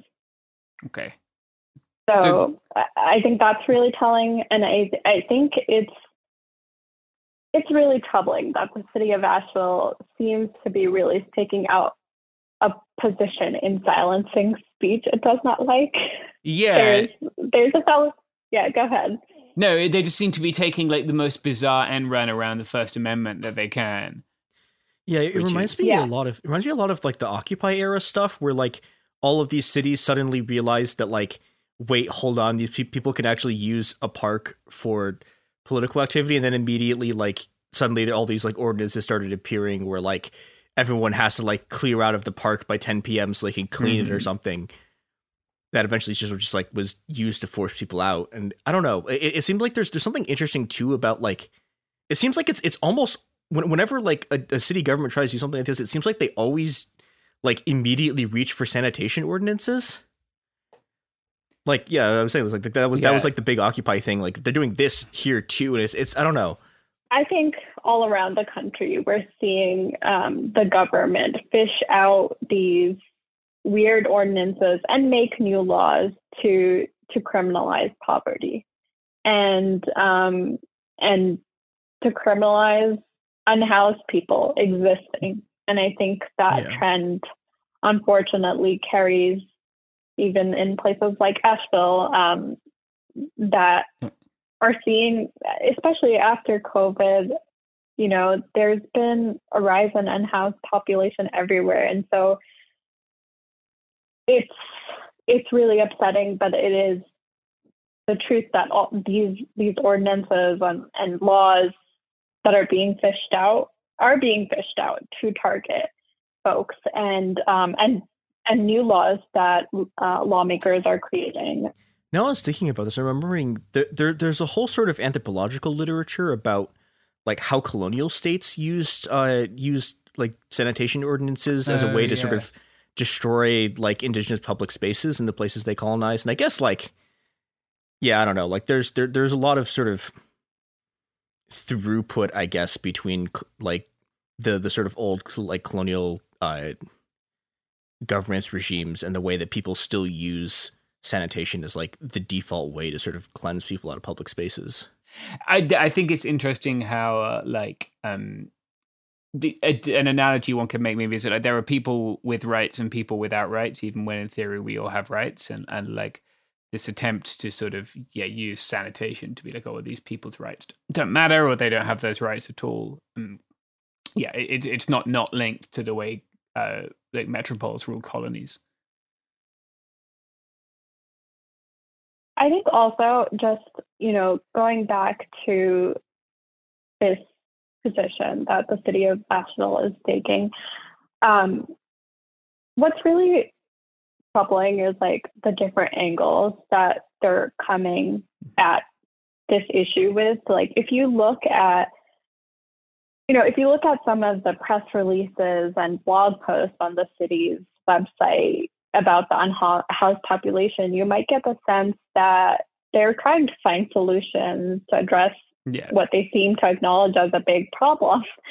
But then, you know, on the flip side, you see these actions that directly contradict that sentiment. And, you know, these park bans, that's, that's one of the ways that um, the city of Ash- Asheville kind of un- indirectly is like, no, please, like, let us do our thing. We don't want to hear anything bad about what we're doing. Like we're trying our hardest.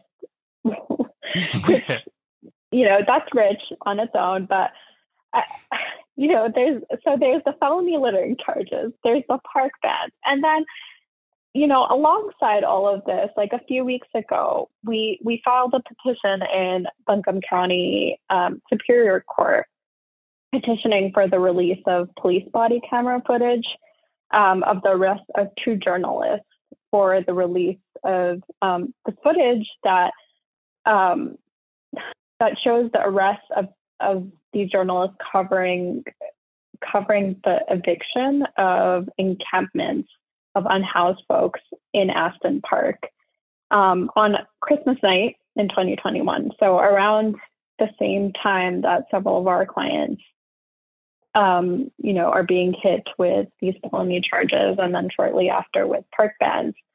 And um, the arrest of journalists in a democracy is very, or should be very rare and should be troubling.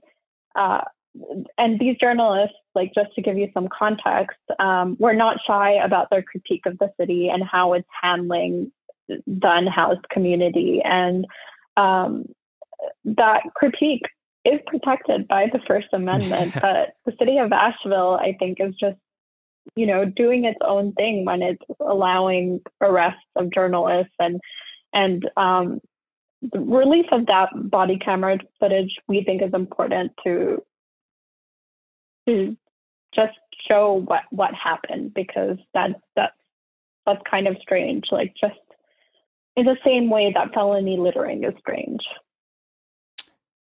Yeah, it does seem like there is there is kind of a yeah a bipartisan commitment to uh, not wanting journalists to meddle with you harassing unhoused people. It seems to be like very much a Democrat thing as well as a Republican thing. What did, did were those journalists charged with anything, or were they just arrested? They were also charged with, um, I want to say, second degree trespass.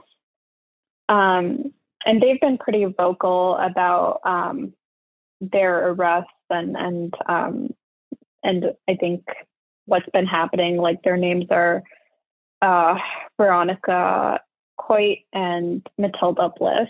Um, I I'm not sure, Sarah, if you want to add more to that, but um, uh, I think that's that's like another thread that's important to this story is like all of the different ways that Asheville is operating to silence folks and and and to continue doing what they're doing, which you know, in a like if you look at um, just their own narrative where they talk about, oh yes, we've you know evicted these folks as a success story, and you know, like they'll they'll maybe list like all of the hotels, like free hotel nights that um, these folks got for one or two nights, but that's obviously not a sustainable solution to um, to you know Yeah. the plight of that community.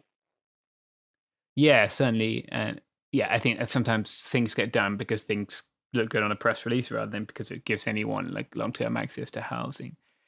So I wonder, like, what's the situation? Several of your clients are now facing felon and felony charges are serious, right? If people maybe aren't in the US or don't realize, maybe you could explain like a felony follows you around for the rest of your life, right?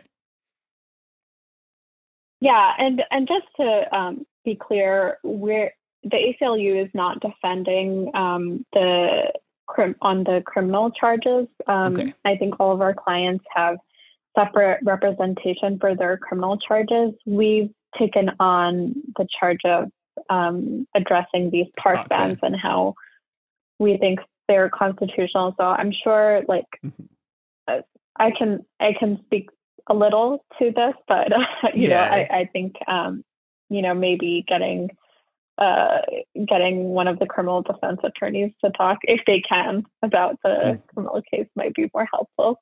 For sure, yeah. Maybe can you explain just in general terms, um, like what a felony would mean for someone living in North Carolina in terms of just how it would affect their life going forward? Yeah, so there's there's a lot. I think you know. Um,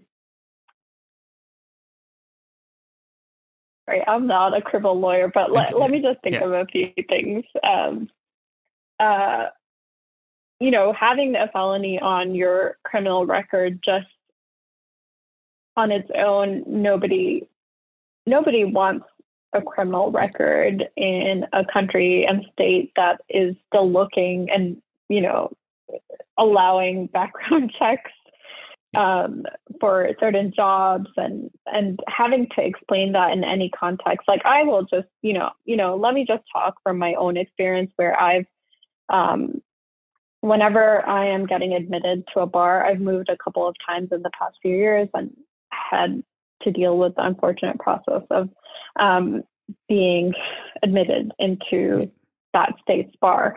Um, there are several intrusive questions, and many of those involve like what kind of what your background is, and that means what your criminal background is. Like we have to do, um, like I I have gone through the moral character fitness test for three states now, and um, it's never fun. It's you know, as someone who is privileged and does not have a criminal history background, it's not fun for me because I like the the the number of questions they ask you. It's like you really like you know have to dig back into the past like your whole life like they ask all of the addresses that you've lived at in in the past 15 years and if you get it wrong you're lying so you're okay i'm going off on a tangent but the Yeah.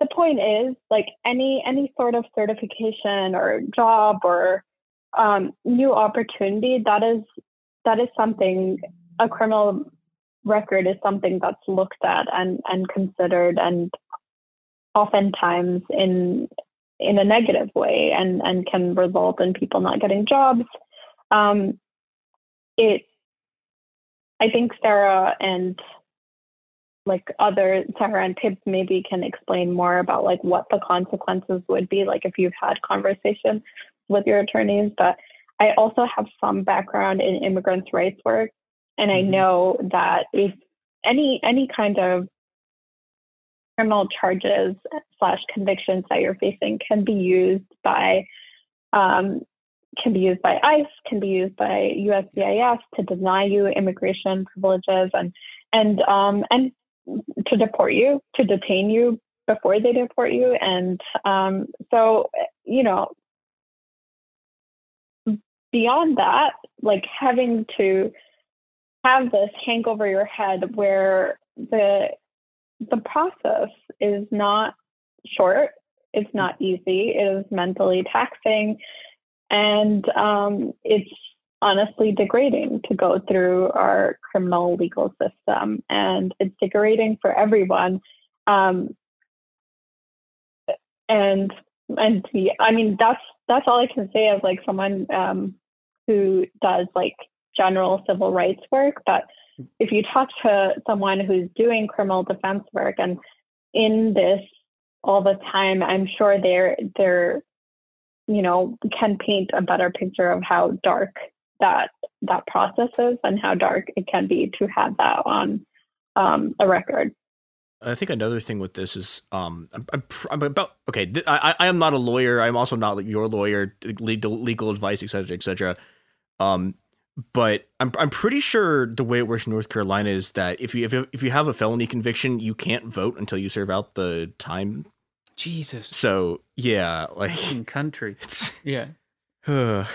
yeah. So that that's another thing, and um, I'm fairly new to North Carolina. I moved here in March, so almost a year, but not quite. So, but I do know that the the hoops that you have to jump through just to vote are a lot more than other states that I've lived in. And, um, you know, of course, that is um, that is also another thing done on purpose to silence certain voices.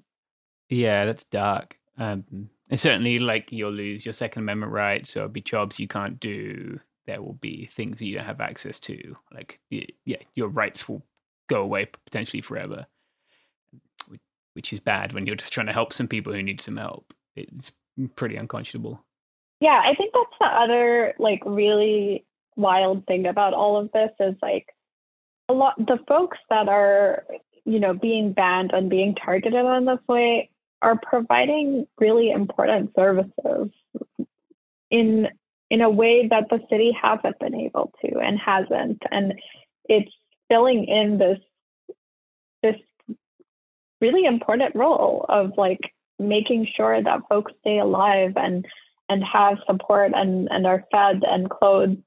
And um, it's unfortunate to to have that taken away. Like being banned from a park means being banned from one of the few spaces that um, our clients had to do this work and where they were able to distribute food and and other aid to, to folks who don't have a home. And it's just, it's wild that that kind of action is being taken when when we know that this is a crisis that the city is just not addressing.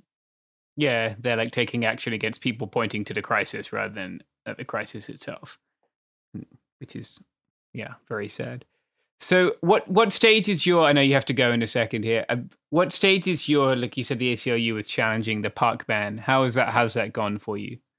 So so far, we've sent a demand letter to the city. The city has responded to that letter with um, right now kind of wishy-washy commitments of like reviewing the policy. And um, while while I think that's a great first step, I do think the city needs to commit to doing more and um, to commit to retracting the bans for all of our clients and, and potentially others who have been affected by this policy. Um, they also need to change the policy, like reviewing the policy.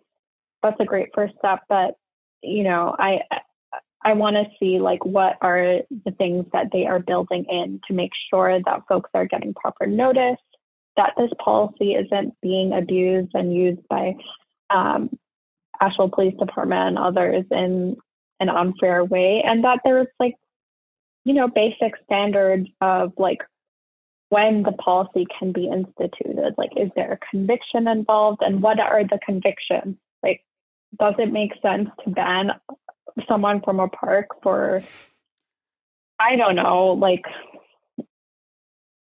I, am trying to think of like something. um, oh, felony littering.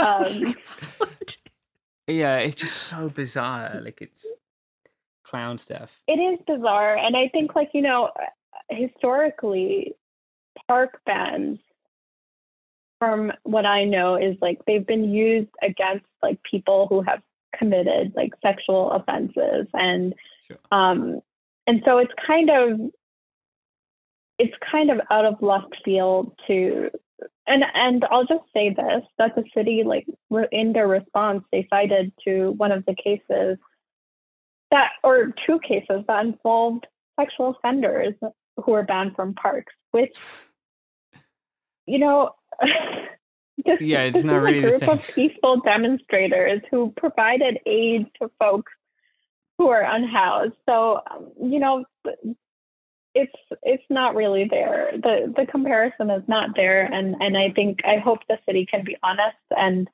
um, if they are not willing to put in that work and and to take some of um, these actions that I've laid out, I do think that we will continue to challenge these park bans, and um, you know we'll continue to prepare to file suit if that's necessary. Great. And how can people follow along with that, or if they want to sort of donate or support it? Is there a place they can do that? Um, you know, our website um, is a great space to, or our website, I think our socials like Twitter um, and Instagram, like our comms team is amazing and they update on our work frequently and often. And, um, and we try to, we try to um, provide updates there, but also um, kind of engage with our work and what it means broadly for um, folks across North Carolina and across the U.S. So, yeah. Okay, great. And that's just ACLU North Carolina. Those would be the socials. Have I put yeah, you on the let spot? me look it up. I should know this. Yeah, oh, it's fine. ACLU of, um, so it's ACLU of North Carolina.org. And if you go to our website, you'll find our socials, but it's probably a variation Yeah. of that. Yeah, wonderful. Well, thank you so much for giving us some of your time. Thanks so much for having me. Yeah, that was great. Thank you. Bye.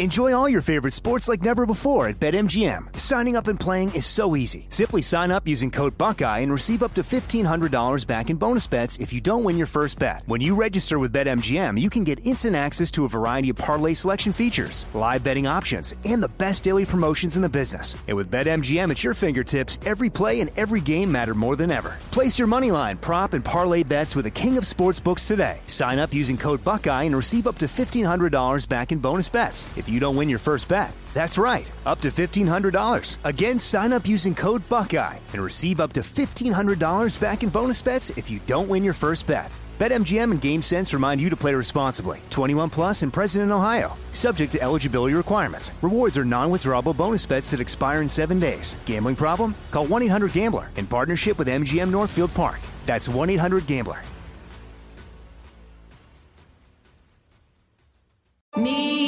Focus Features presents Back to Black. I want people to hear my voice and just forget their troubles. Experience the music and her story Know this. I ain't no Spice Girl. like never before That's my daughter. That's my Amy. on the big screen. I want to be remembered for just being me. Amy Winehouse, Back to Black, directed by Sam Taylor Johnson. Rated R, under 17, not a minute without parent. Only in theaters May 17th. Trinity School of Natural Health can help you be part of the fast growing health and wellness industry. With an education that empowers communities, Trinity grads can change lives by applying natural health principles and techniques in holistic practices or stores selling nourishing health products. Offering 19 online programs that fit your busy schedule, you'll get training to help turn your passion into a career. Enroll today at trinityschool.org. That's trinityschool.org.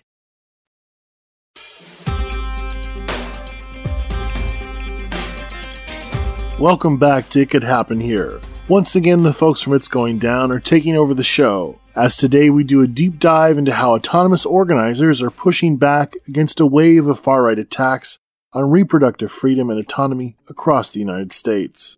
A note to our listeners this episode will include discussion on both sexual and far right violence. I'm your host, Mike Andrews. Let's get into it.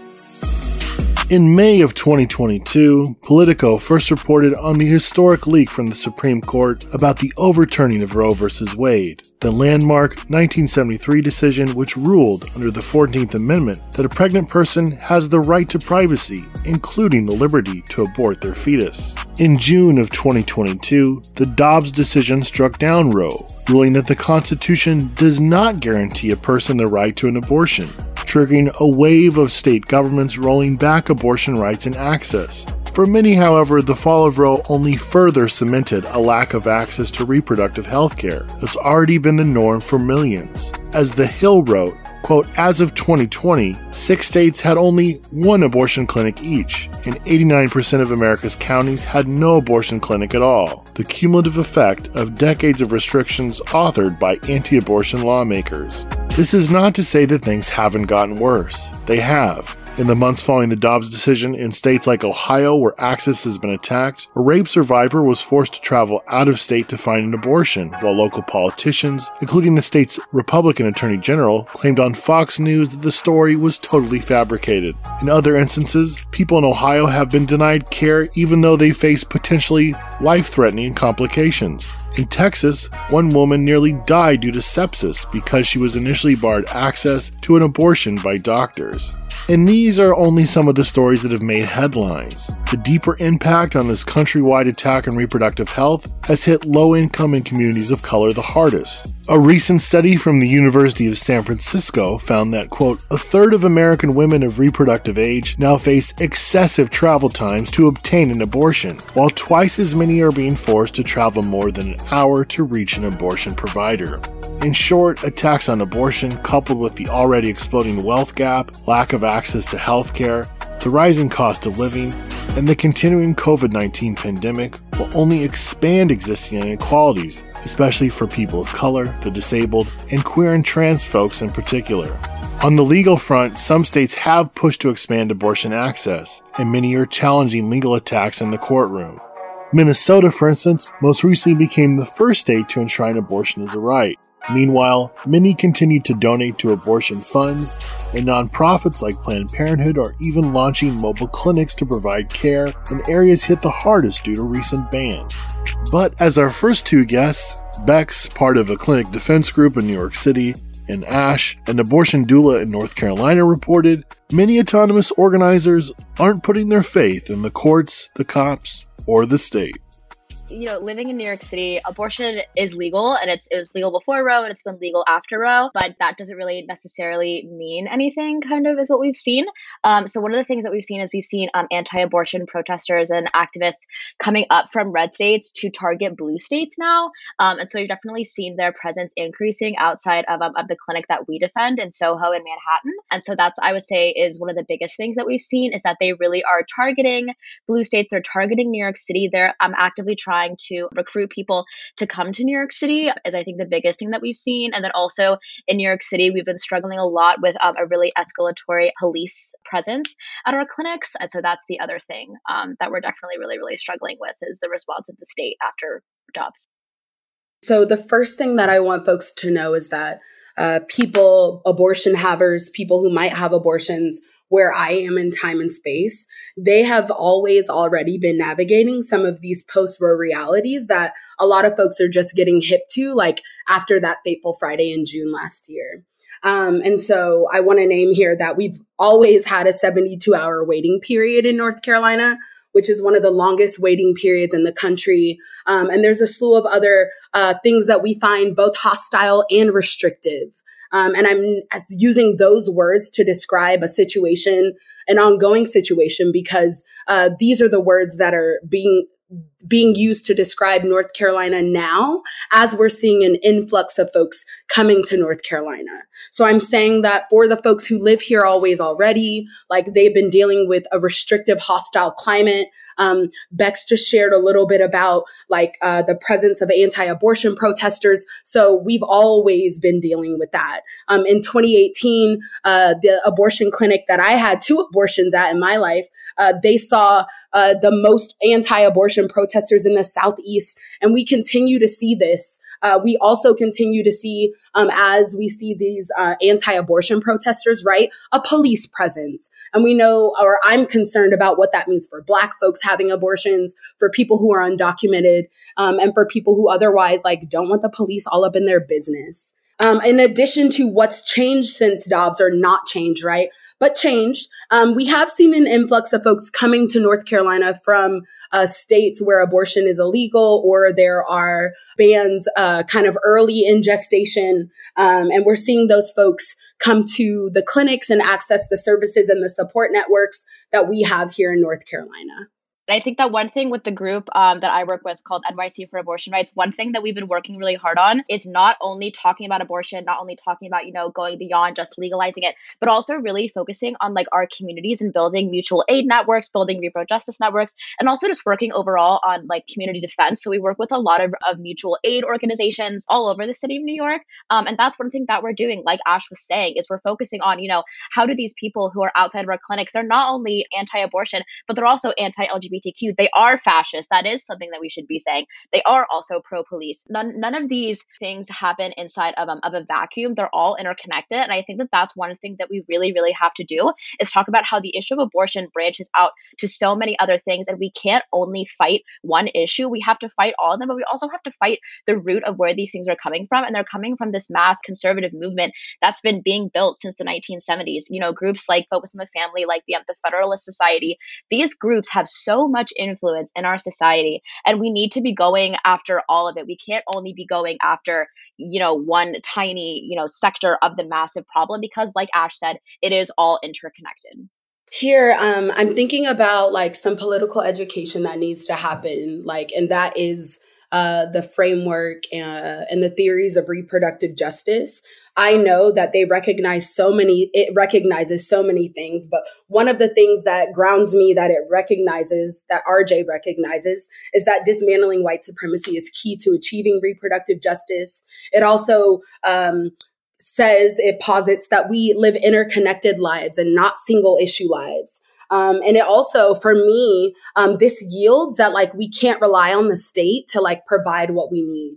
I'm seeing abortion doulas, clinic escorts, abortion funds, and other organizers and organizations really come together to support people having abortions and resist criminalization and state violence right now. And we need to like see more of that. You know, you talk about pro choice. I think it's so whack, like the logics of pro choice. We need to go further beyond the logics of pro choice and understand that RJ says that there is no choice without access. And furthermore, um, RJ posits that uh, the key to controlling entire communities is to controlling bodies. So if they're coming for the trans people on their HRT and their access to gender affirming and medical care, then they're going to come for everyone else. Then they're going to come for the abortion havers uh, they've been coming for the poor people. Um, I think that, like, again, when we go back to that reproductive justice framework, um, we can begin to like make these connections. And I'm also saying this as an organizer, like um, reproductive justice is my lane, but so is like environmental justice and so is racial justice. And I'm on the front lines of different movements. And I go back to this framework because it acknowledges that like uh, black people need an end to anti-black racism and we need an end to the police and clean fucking water right now i don't know of a framework that says that like we ought to demand all of those things right fucking now and that we actually can't live self-determined lives without all of that shit and so I'm ready to talk about RJ. Like I'm ready to do that political education. I think it's ongoing work. And right, like um, you don't have to be an abortion doula or a frontline organizer to help someone get to their appointment, to fund an abortion, to affirm someone's decision and support their decision to have an abortion. And so we really need that, like, we need that vibe right now. We need people to show up that way. I think that my biggest frustration with Democrats is they've been telling us for years, like, oh, you know, vote for us, vote for us. They've been fundraising off of the issue of abortion for decades now. They have done absolutely nothing. And I think that what they've really done is they've really made us made us as in like the general like um like American populace feel as though voting is the only way that we can change things and that voting is the only way that we can like show our impact and like help our communities when in reality it isn't it's going out onto the streets it's also you know doing abortion doula work it's also you know going out, defending clinics. It's doing all of this work, and we don't need the Democrats to do that. And what we need to be doing is we need to be talking about the state and how we can go um, beyond the state. I also want to say here, like, fuck Roe. Like, Roe um, is the kind of legal uh, infrastructure that made abortion possible, but it also made it possible for like both uh, the Democrats, the Republicans, the Christian evangelicals, anyone who was checking for it to take abortion away. So like fuck Roe, It also gave us the trimester framework, which is like really whack. And it also kind of made it more possible for the states and the federal government to put in bans and restrictions on abortion. Um, that's something that we need to get clear about as well as we fight to decriminalize and not legislate further abortion. Stay with us. It could happen here. We'll return after these words from our sponsors. On July 27, 1996, Eric Rudolph set off a nail bomb during the Summer Olympics in Atlanta, Georgia. The explosion killed one person immediately, while over 100 more were horrifically injured. In a communique claiming responsibility for the bombing, Rudolph denounced the Olympics, abortion, and LGBTQ rights with talking points that seemed ripped right out of Tucker Carlson's nightly news headlines. He wrote, The world converged upon Atlanta to celebrate the ideals of global socialism. The purpose of my attack, the Washington government sanctioning of abortion on demand along with abortion, another assault upon the integrity of American society is the concerted effort to legitimize the practice of homosexuality. Whether it is gay marriage, homosexual adoption, hate crime laws including gays, or the attempt to introduce a homosexual normalizing curriculum into our schools. All of these efforts should be ruthlessly opposed. The existence of our culture depends on it. Rudolph would go on to carry out more deadly attacks against abortion clinics and a queer nightclub, releasing communiques under the banner of the Army of God, a group which endorsed leaderless resistance and was linked to the white supremacist Christian identity movement and the murder of multiple abortion providers. The Army of God was just one formation that grew out of Christian identity, a mix of white supremacy and Christianity that preached that Jews were satanic and people of color were subhuman and needed to be destroyed in a racial holy war. Christian identity adherents set up paramilitary compounds, Bible camps, radio stations, and churches, from the Aryan nations to the Covenant of the Sword in the Arm of the Lord, and they helped usher in a wave of homegrown terrorist groups such as the Order, and individuals like Timothy McVeigh carried out the Oklahoma City bombing. Meanwhile, above ground groups like Operation Rescue cheered on the violence against abortion providers while organizing mass protests at clinics with the aim of shutting them down. In 2015, when a gunman killed three people in a mass shooting at a clinic in Colorado Springs, the far right anti abortion movement had carried out 8 murders, 17 attempted murders, 42 bombings, and 186 arsons, all targeted against abortion clinics and providers. Wanting to know more about the history of far right attacks on abortion access, and if they were indeed rising in the current post Dobbs period, we sat down with Melissa Fowler of the National Abortion Federation. Unfortunately, since abortion was legalized with the Roe versus Wade decision, there has been a really coordinated campaign of harassment and violence to target abortion providers and try to stop access to legal abortion. And we've been tracking this since the late 70s. There have been a number of escalating events, everything from clinic protests and clinic blockades, all the way up to arsons and murders of providers just because they do this work. So when we talk about this, it's very real. It's a very real threats. Um, and it is really terrorism that's happening um, by a coordinated group of people and individuals who really are aimed at stopping any access to legal abortion care.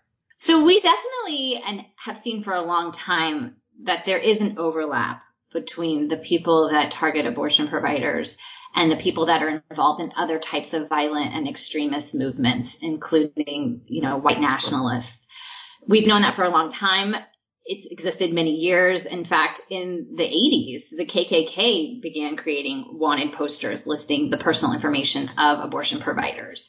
And the first provider who was murdered, Dr. David Gunn, who was murdered in 1993, um, was murdered by someone who was a white supremacist who had been mentored by someone who was a former KKK member. And so we've seen the overlap of these groups. And in the last couple of years, we've seen that overlap be more coordinated and more public. So on January 6th, at the insurrection, a lot of our members were watching on TV and recognized people because they were the same people that protest at their clinics. Um, in fact, providers had even noted that day of pulling in the parking lot and not seeing their usual protesters and wondering what was going on because they saw less people outside of clinics.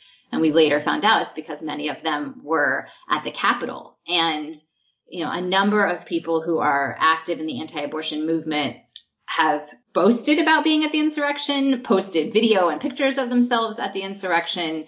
And so it's it's very clear to us, and we very much see that overlap. Um, we also see more and more of these right wing groups actually showing up and participating at anti-abortion events. So attending some of the marches around the country in a more visible way than we've seen in the past. Um, sometimes these right wing groups will do quote unquote security for the anti abortion movement. So when they have people who are speaking or they're holding um, large events to target providers, they'll get security assistance from um, white nationalist groups. And so, you know, it's particularly disturbing to see. It, it doesn't surprise us because um, we've been we've known that there's an overlap in these groups for a really long time. Um, but as as we've seen in recent years, as people seem to be more okay being more visible about their membership in these groups or more vocal about their hate, um, we're seeing it more publicly.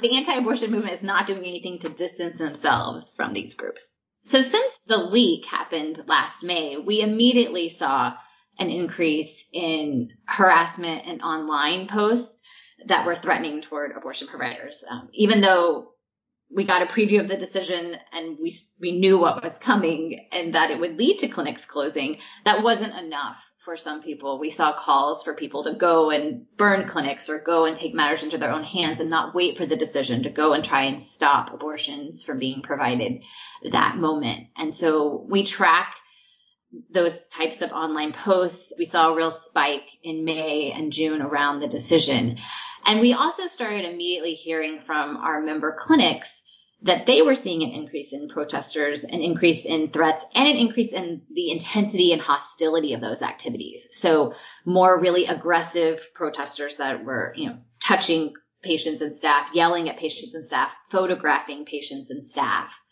And, you know, since the decision, we have seen a number of clinics close in places that are considered more hostile to abortion rights. But we know from our past experience that when a clinic closes, the protesters don't just give up and go home. In many cases, anti-abortion individuals will travel the same paths that patients are traveling and they will go to other states where abortion remains accessible and target the clinics there. So we are seeing an increase in activity in the places where abortion is remaining legal and where patients are going to get care. And we're still, you know, we're just now collecting the numbers for 2022. So we don't, we won't have those yet for a little bit, but we do know anecdotally and what we're hearing from members and what we're seeing on the ground is that there is an increase in that activity. There have been a few arsons this year. We're also seeing clinic invasions continue. Um, and these are instances where people might pose as patients in some cases, they go to a lot of work to try and infiltrate the clinic and find out about their practices for making appointments. And then they will um, pose as patients, make fake appointments, and try to get into the clinic um, forcibly if they if they have to. And then once they're inside, they're harassing patients. They refuse to leave. In some cases, they hand out flowers or sing or yell. Uh, I, in California, they walked through the halls screaming the name of the doctor, ordering the doctor to come out and face them. And it was very traumatic for staff. Um, they didn't know if this person was armed or what they were doing. And, you know, they had patients in procedure rooms with them or in counseling rooms and they were, you know, locking the door and sheltering in place. And it was very frightening. Um, and we continue to see these types of invasions happen across the country.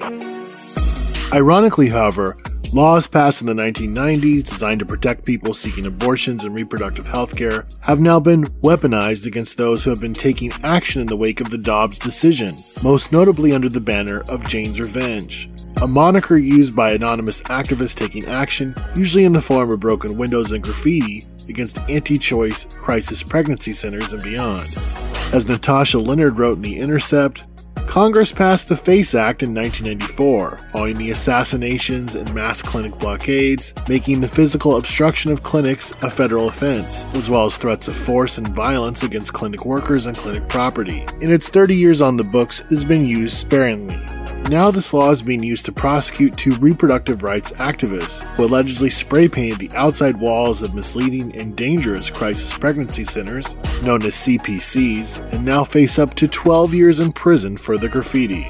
This use of the FACE Act against those fighting to protect reproductive freedom and autonomy by weaponizing laws supposedly aimed at those threatening it mirrors the numerous domestic terrorism charges lodged against forest defenders in Atlanta, made possible by a bill in 2017 following the massacre of nine black parishioners by the white supremacist Dylann Roof.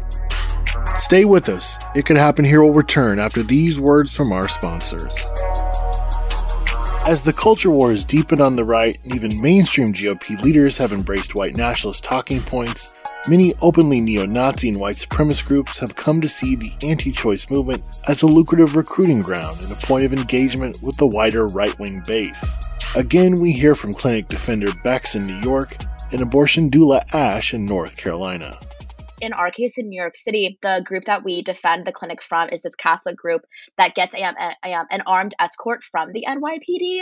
Um, and so that's one thing that really, really scares me. You know, when we talk about the far right, is that the NYPD um, has been aiding these far right groups and giving them escorts for a very, very long time. Um, and so I think that kind of like goes um, to a lot of the fears that a lot of us have when it comes to this kind of collaboration and the changing face of anti abortion protesters we already know down here that cops and Klan go hand in hand. And unfortunately, like newly white, radicalized, I don't know if you can call them that, but like politicized white women who want to defend clinics, uh, they saw, they, they realized these realities. Like the cops are not here to defend you, um, or people who want to have abortions. Um, and we actually don't need the cops uh, to to have abortions and to make reproductive justice a real uh, possibility in all of our lives. Um, I'm thinking here also about like the need to decriminalize abortion and not legalize abortion. Uh, again, um, as an abolitionist, as an abortion doula, and as someone who's had abortions, um, I'm making these connections, and, and, as a trans person, right?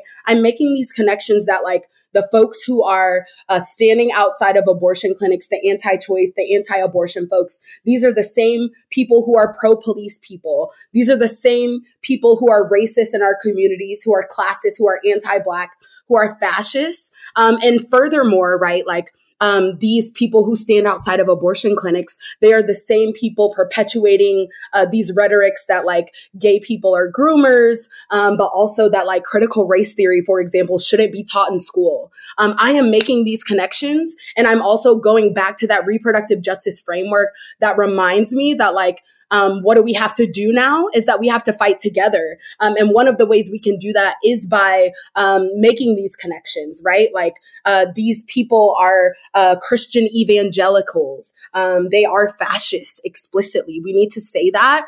Um, and it behooves all of us to like really uh, fight together along those lines. In the year since the attempted pro Trump coup on January 6, neo Nazis, white supremacists, and Proud Boys have ramped up their presence at anti choice events. The neo Nazi group Patriot Front has shown up to march alongside various anti abortion groups, often to be met with handshakes from anti abortion activists and police escorts to protect them from anti fascists. Several weeks ago, openly fascist groups took part in the yearly Walk for Life rally in San Francisco, California, as thousands took to the city streets after being bussed in from across the state. Marching alongside them were Proud Boys decked out in their uniforms and masked neo Nazis holding openly racist banners. Wanting to know more about this continued crossover, we spoke with anti fascist journalist Vishal Singh based in Southern California in the wake of the reversal of Roe v. Wade, there was big spike in demonstrations from the right wing where they were targeting clinics, they were targeting any kind of school boards with any kind of reproductive health, just anything. They were doing it for for several months in places like California where abortion is still provided and still accessible. That makes a lot of the anti-abortion movement um, still feel like they're the victim of something, even though they just had this massive political victory. And at least in in Southern California, I've noticed that um, they've continued to rally. They've had some pretty large rallies, especially for the you know pro life thing that happened recently, where cities around the country, including San Francisco, had some pretty alarmingly sized um, anti-abortion rallies, and some of them, like in San Francisco, you had some of the more extremist elements, white supremacist elements, showing up quite uh, explicitly, quite proudly. And here in Southern California, I've seen that starting to pick up again. Um, it's almost building off of the momentum from all these rallies targeting drag shows, which have been excellent networking opportunities for different right wing groups to work with more far right extremists and even all out all out white supremacists. Once they get into a groove together, even if these groups don't always get along, they have a revolving door of enemies. And if it's time to target somebody because they think there's a, an advantage to it in the moment, then they're going to do it. And right now, it does seem like reproductive rights is back in the crosshairs alongside LGBTQ rights. Um, just a couple weeks ago, there was a rally in Southern California outside of a outside of a Walgreens shareholders meeting where a lot of right wing activists were marching through the hotel chanting that Walgreens is killing people because they because you can get an abortion pill through them. I think this has created a, a very tenuous situation where there's always someone to go after. If it's not Planned Parenthood this week, next week, go after your local pharmacy, go after your local clinic, go after your local doctor. The anti abortion movement is very malleable, it's very fluid, and right now they're taking whoever they can get. And that includes a lot of openly radical um, militant groups who they turn to as groups that can do quote unquote security work, you know, because they're afraid of the left coming and attacking. The anti abortion movement isn't slowing down. As our guests from across the country have discussed, the more mainstream organizations with deep pockets also aren't attempting to distance themselves from the street level fascist groups flocking to right wing demonstrations, especially at a time when far right violence is escalating across the country. In our last segment, IGD correspondent Marcella speaks on recent anti choice demonstrations, which brought together both the mainstream and the fringe, organized in part by Progressive Anti Abortion Uprising, which weaponizes feminist and progressive language against drugstore giants CVS and Walgreens in an effort to stop them from selling abortion medication anti-abortion people protested outside like CVS and Walgreens this past Saturday, like in multiple places to prevent pharmacies from selling abortion pills. I'm honestly like really angry at this, not only because these people are trying to make sure they completely take away our rights to bodily autonomy, but because they're also making me have to defend CVS and Walgreens. I've also thought about protesting outside CVS and Walgreens, but not because I'm obsessed with other people's reproductive organs. I'm tired of them putting everything I need behind a glass. Anyway, like these abortion protests outside CVS and Walgreens were organized by the Progressive Anti-Abortion Uprising. Yes, I will say that again. The Progressive Anti-Abortion Uprising, PAAU, which claims to want to dismantle the abortion industrial complex. Honestly, it sounds like the PAAU thinks that you can just add industrial complex to something to make it sound bad. Or they're just trying to sound cool to make people forget that they are fascists. Like one interesting thing about P- PAAU is they want to be so cool that their lead organizer, Lauren Handy, calls herself a feminist. I honestly can't believe that I have to say this, but being anti-abortion immediately disqualifies you from being a feminist.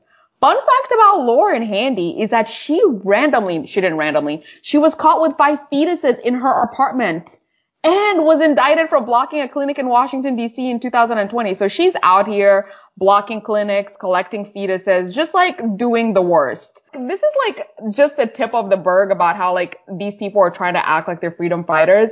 The PAAU spokesperson literally said, and I quote, their vision to turn pharmacies into abortion businesses, which will exploit and kill disproportionately low income people and people of color for profit, will be met with non-violent resistance at every turn. That's hilarious. These people are literally trying to make fascism sound like freedom fighting. Like if PAAU actually cared about low income people and people of color, they would be giving away abortion pills at like every corner, not trying to stop people from buying them. And also they'd be boycotting CVS and Walgreens for totally different reasons. They wouldn't be boycotting Walgreens and CVS for trying to sell people abortion pills. What they would be doing is that they would be boycotting Walgreens and CVS for putting toothpaste behind a locked glass, which makes it much harder for poor people to get a five finger discount on things that they need. That is going to do it for us today. Thanks for tuning in. Once again, this has been It's Going Down, occupying the offices of It Could Happen Here. Be sure to follow us online at itsgoingdown.org and on Mastodon at IGD underscore news. Until next time. Hey, we'll be back Monday with more episodes every week from now until the heat death of the universe. It Could Happen Here is a production of Cool Zone Media. For more podcasts from Cool Zone Media, visit our website, coolzonemedia.com, or check us out on the iHeartRadio app, Apple Podcasts, or wherever you listen to podcasts. You can find sources for It Could Happen Here updated monthly at coolzonemedia.com slash sources. Thanks for listening. Trinity School of Natural Health can help you be part of the fast growing health and wellness industry. With an education that empowers communities, Trinity grads can change lives by applying natural health principles and techniques in holistic practices or stores selling nourishing health products.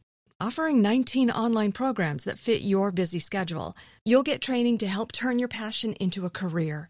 Enroll today at trinityschool.org. That's trinityschool.org. If a new house is on your wish list in the next five years, grow your savings faster and experience your dreams with an Ohio Homebuyer Plus account from Kemba Financial Credit Union. A savings account specifically designed to save for a new home where you can earn 7% APY, a $500 matching bonus, and a $1,500 mortgage closing cost credit. Learn more at Kemba.org. Offer expires March 31st, 2025. APY equals annual percentage yield. Restrictions apply. NMLS 292230. Equal housing lender. Federally insured by NCUA. Xfinity has free premium networks for everyone this month, no matter what kind of entertainment you love. Addicted to true crime? Catch killer cases and more spine-tingling shows on A&E Crime Central. Crave adventure? Explore Asian action movies on Hi-YAH. Searching for something extreme? Check out skating, snowboarding, and more on Fuel TV Plus, the global home of action sports. And find crowd-pleasing bops on iHeartRadio's Hit Nation playlist. There's new free shows and movies to love every week. Say free this week in your Xfinity voice remote.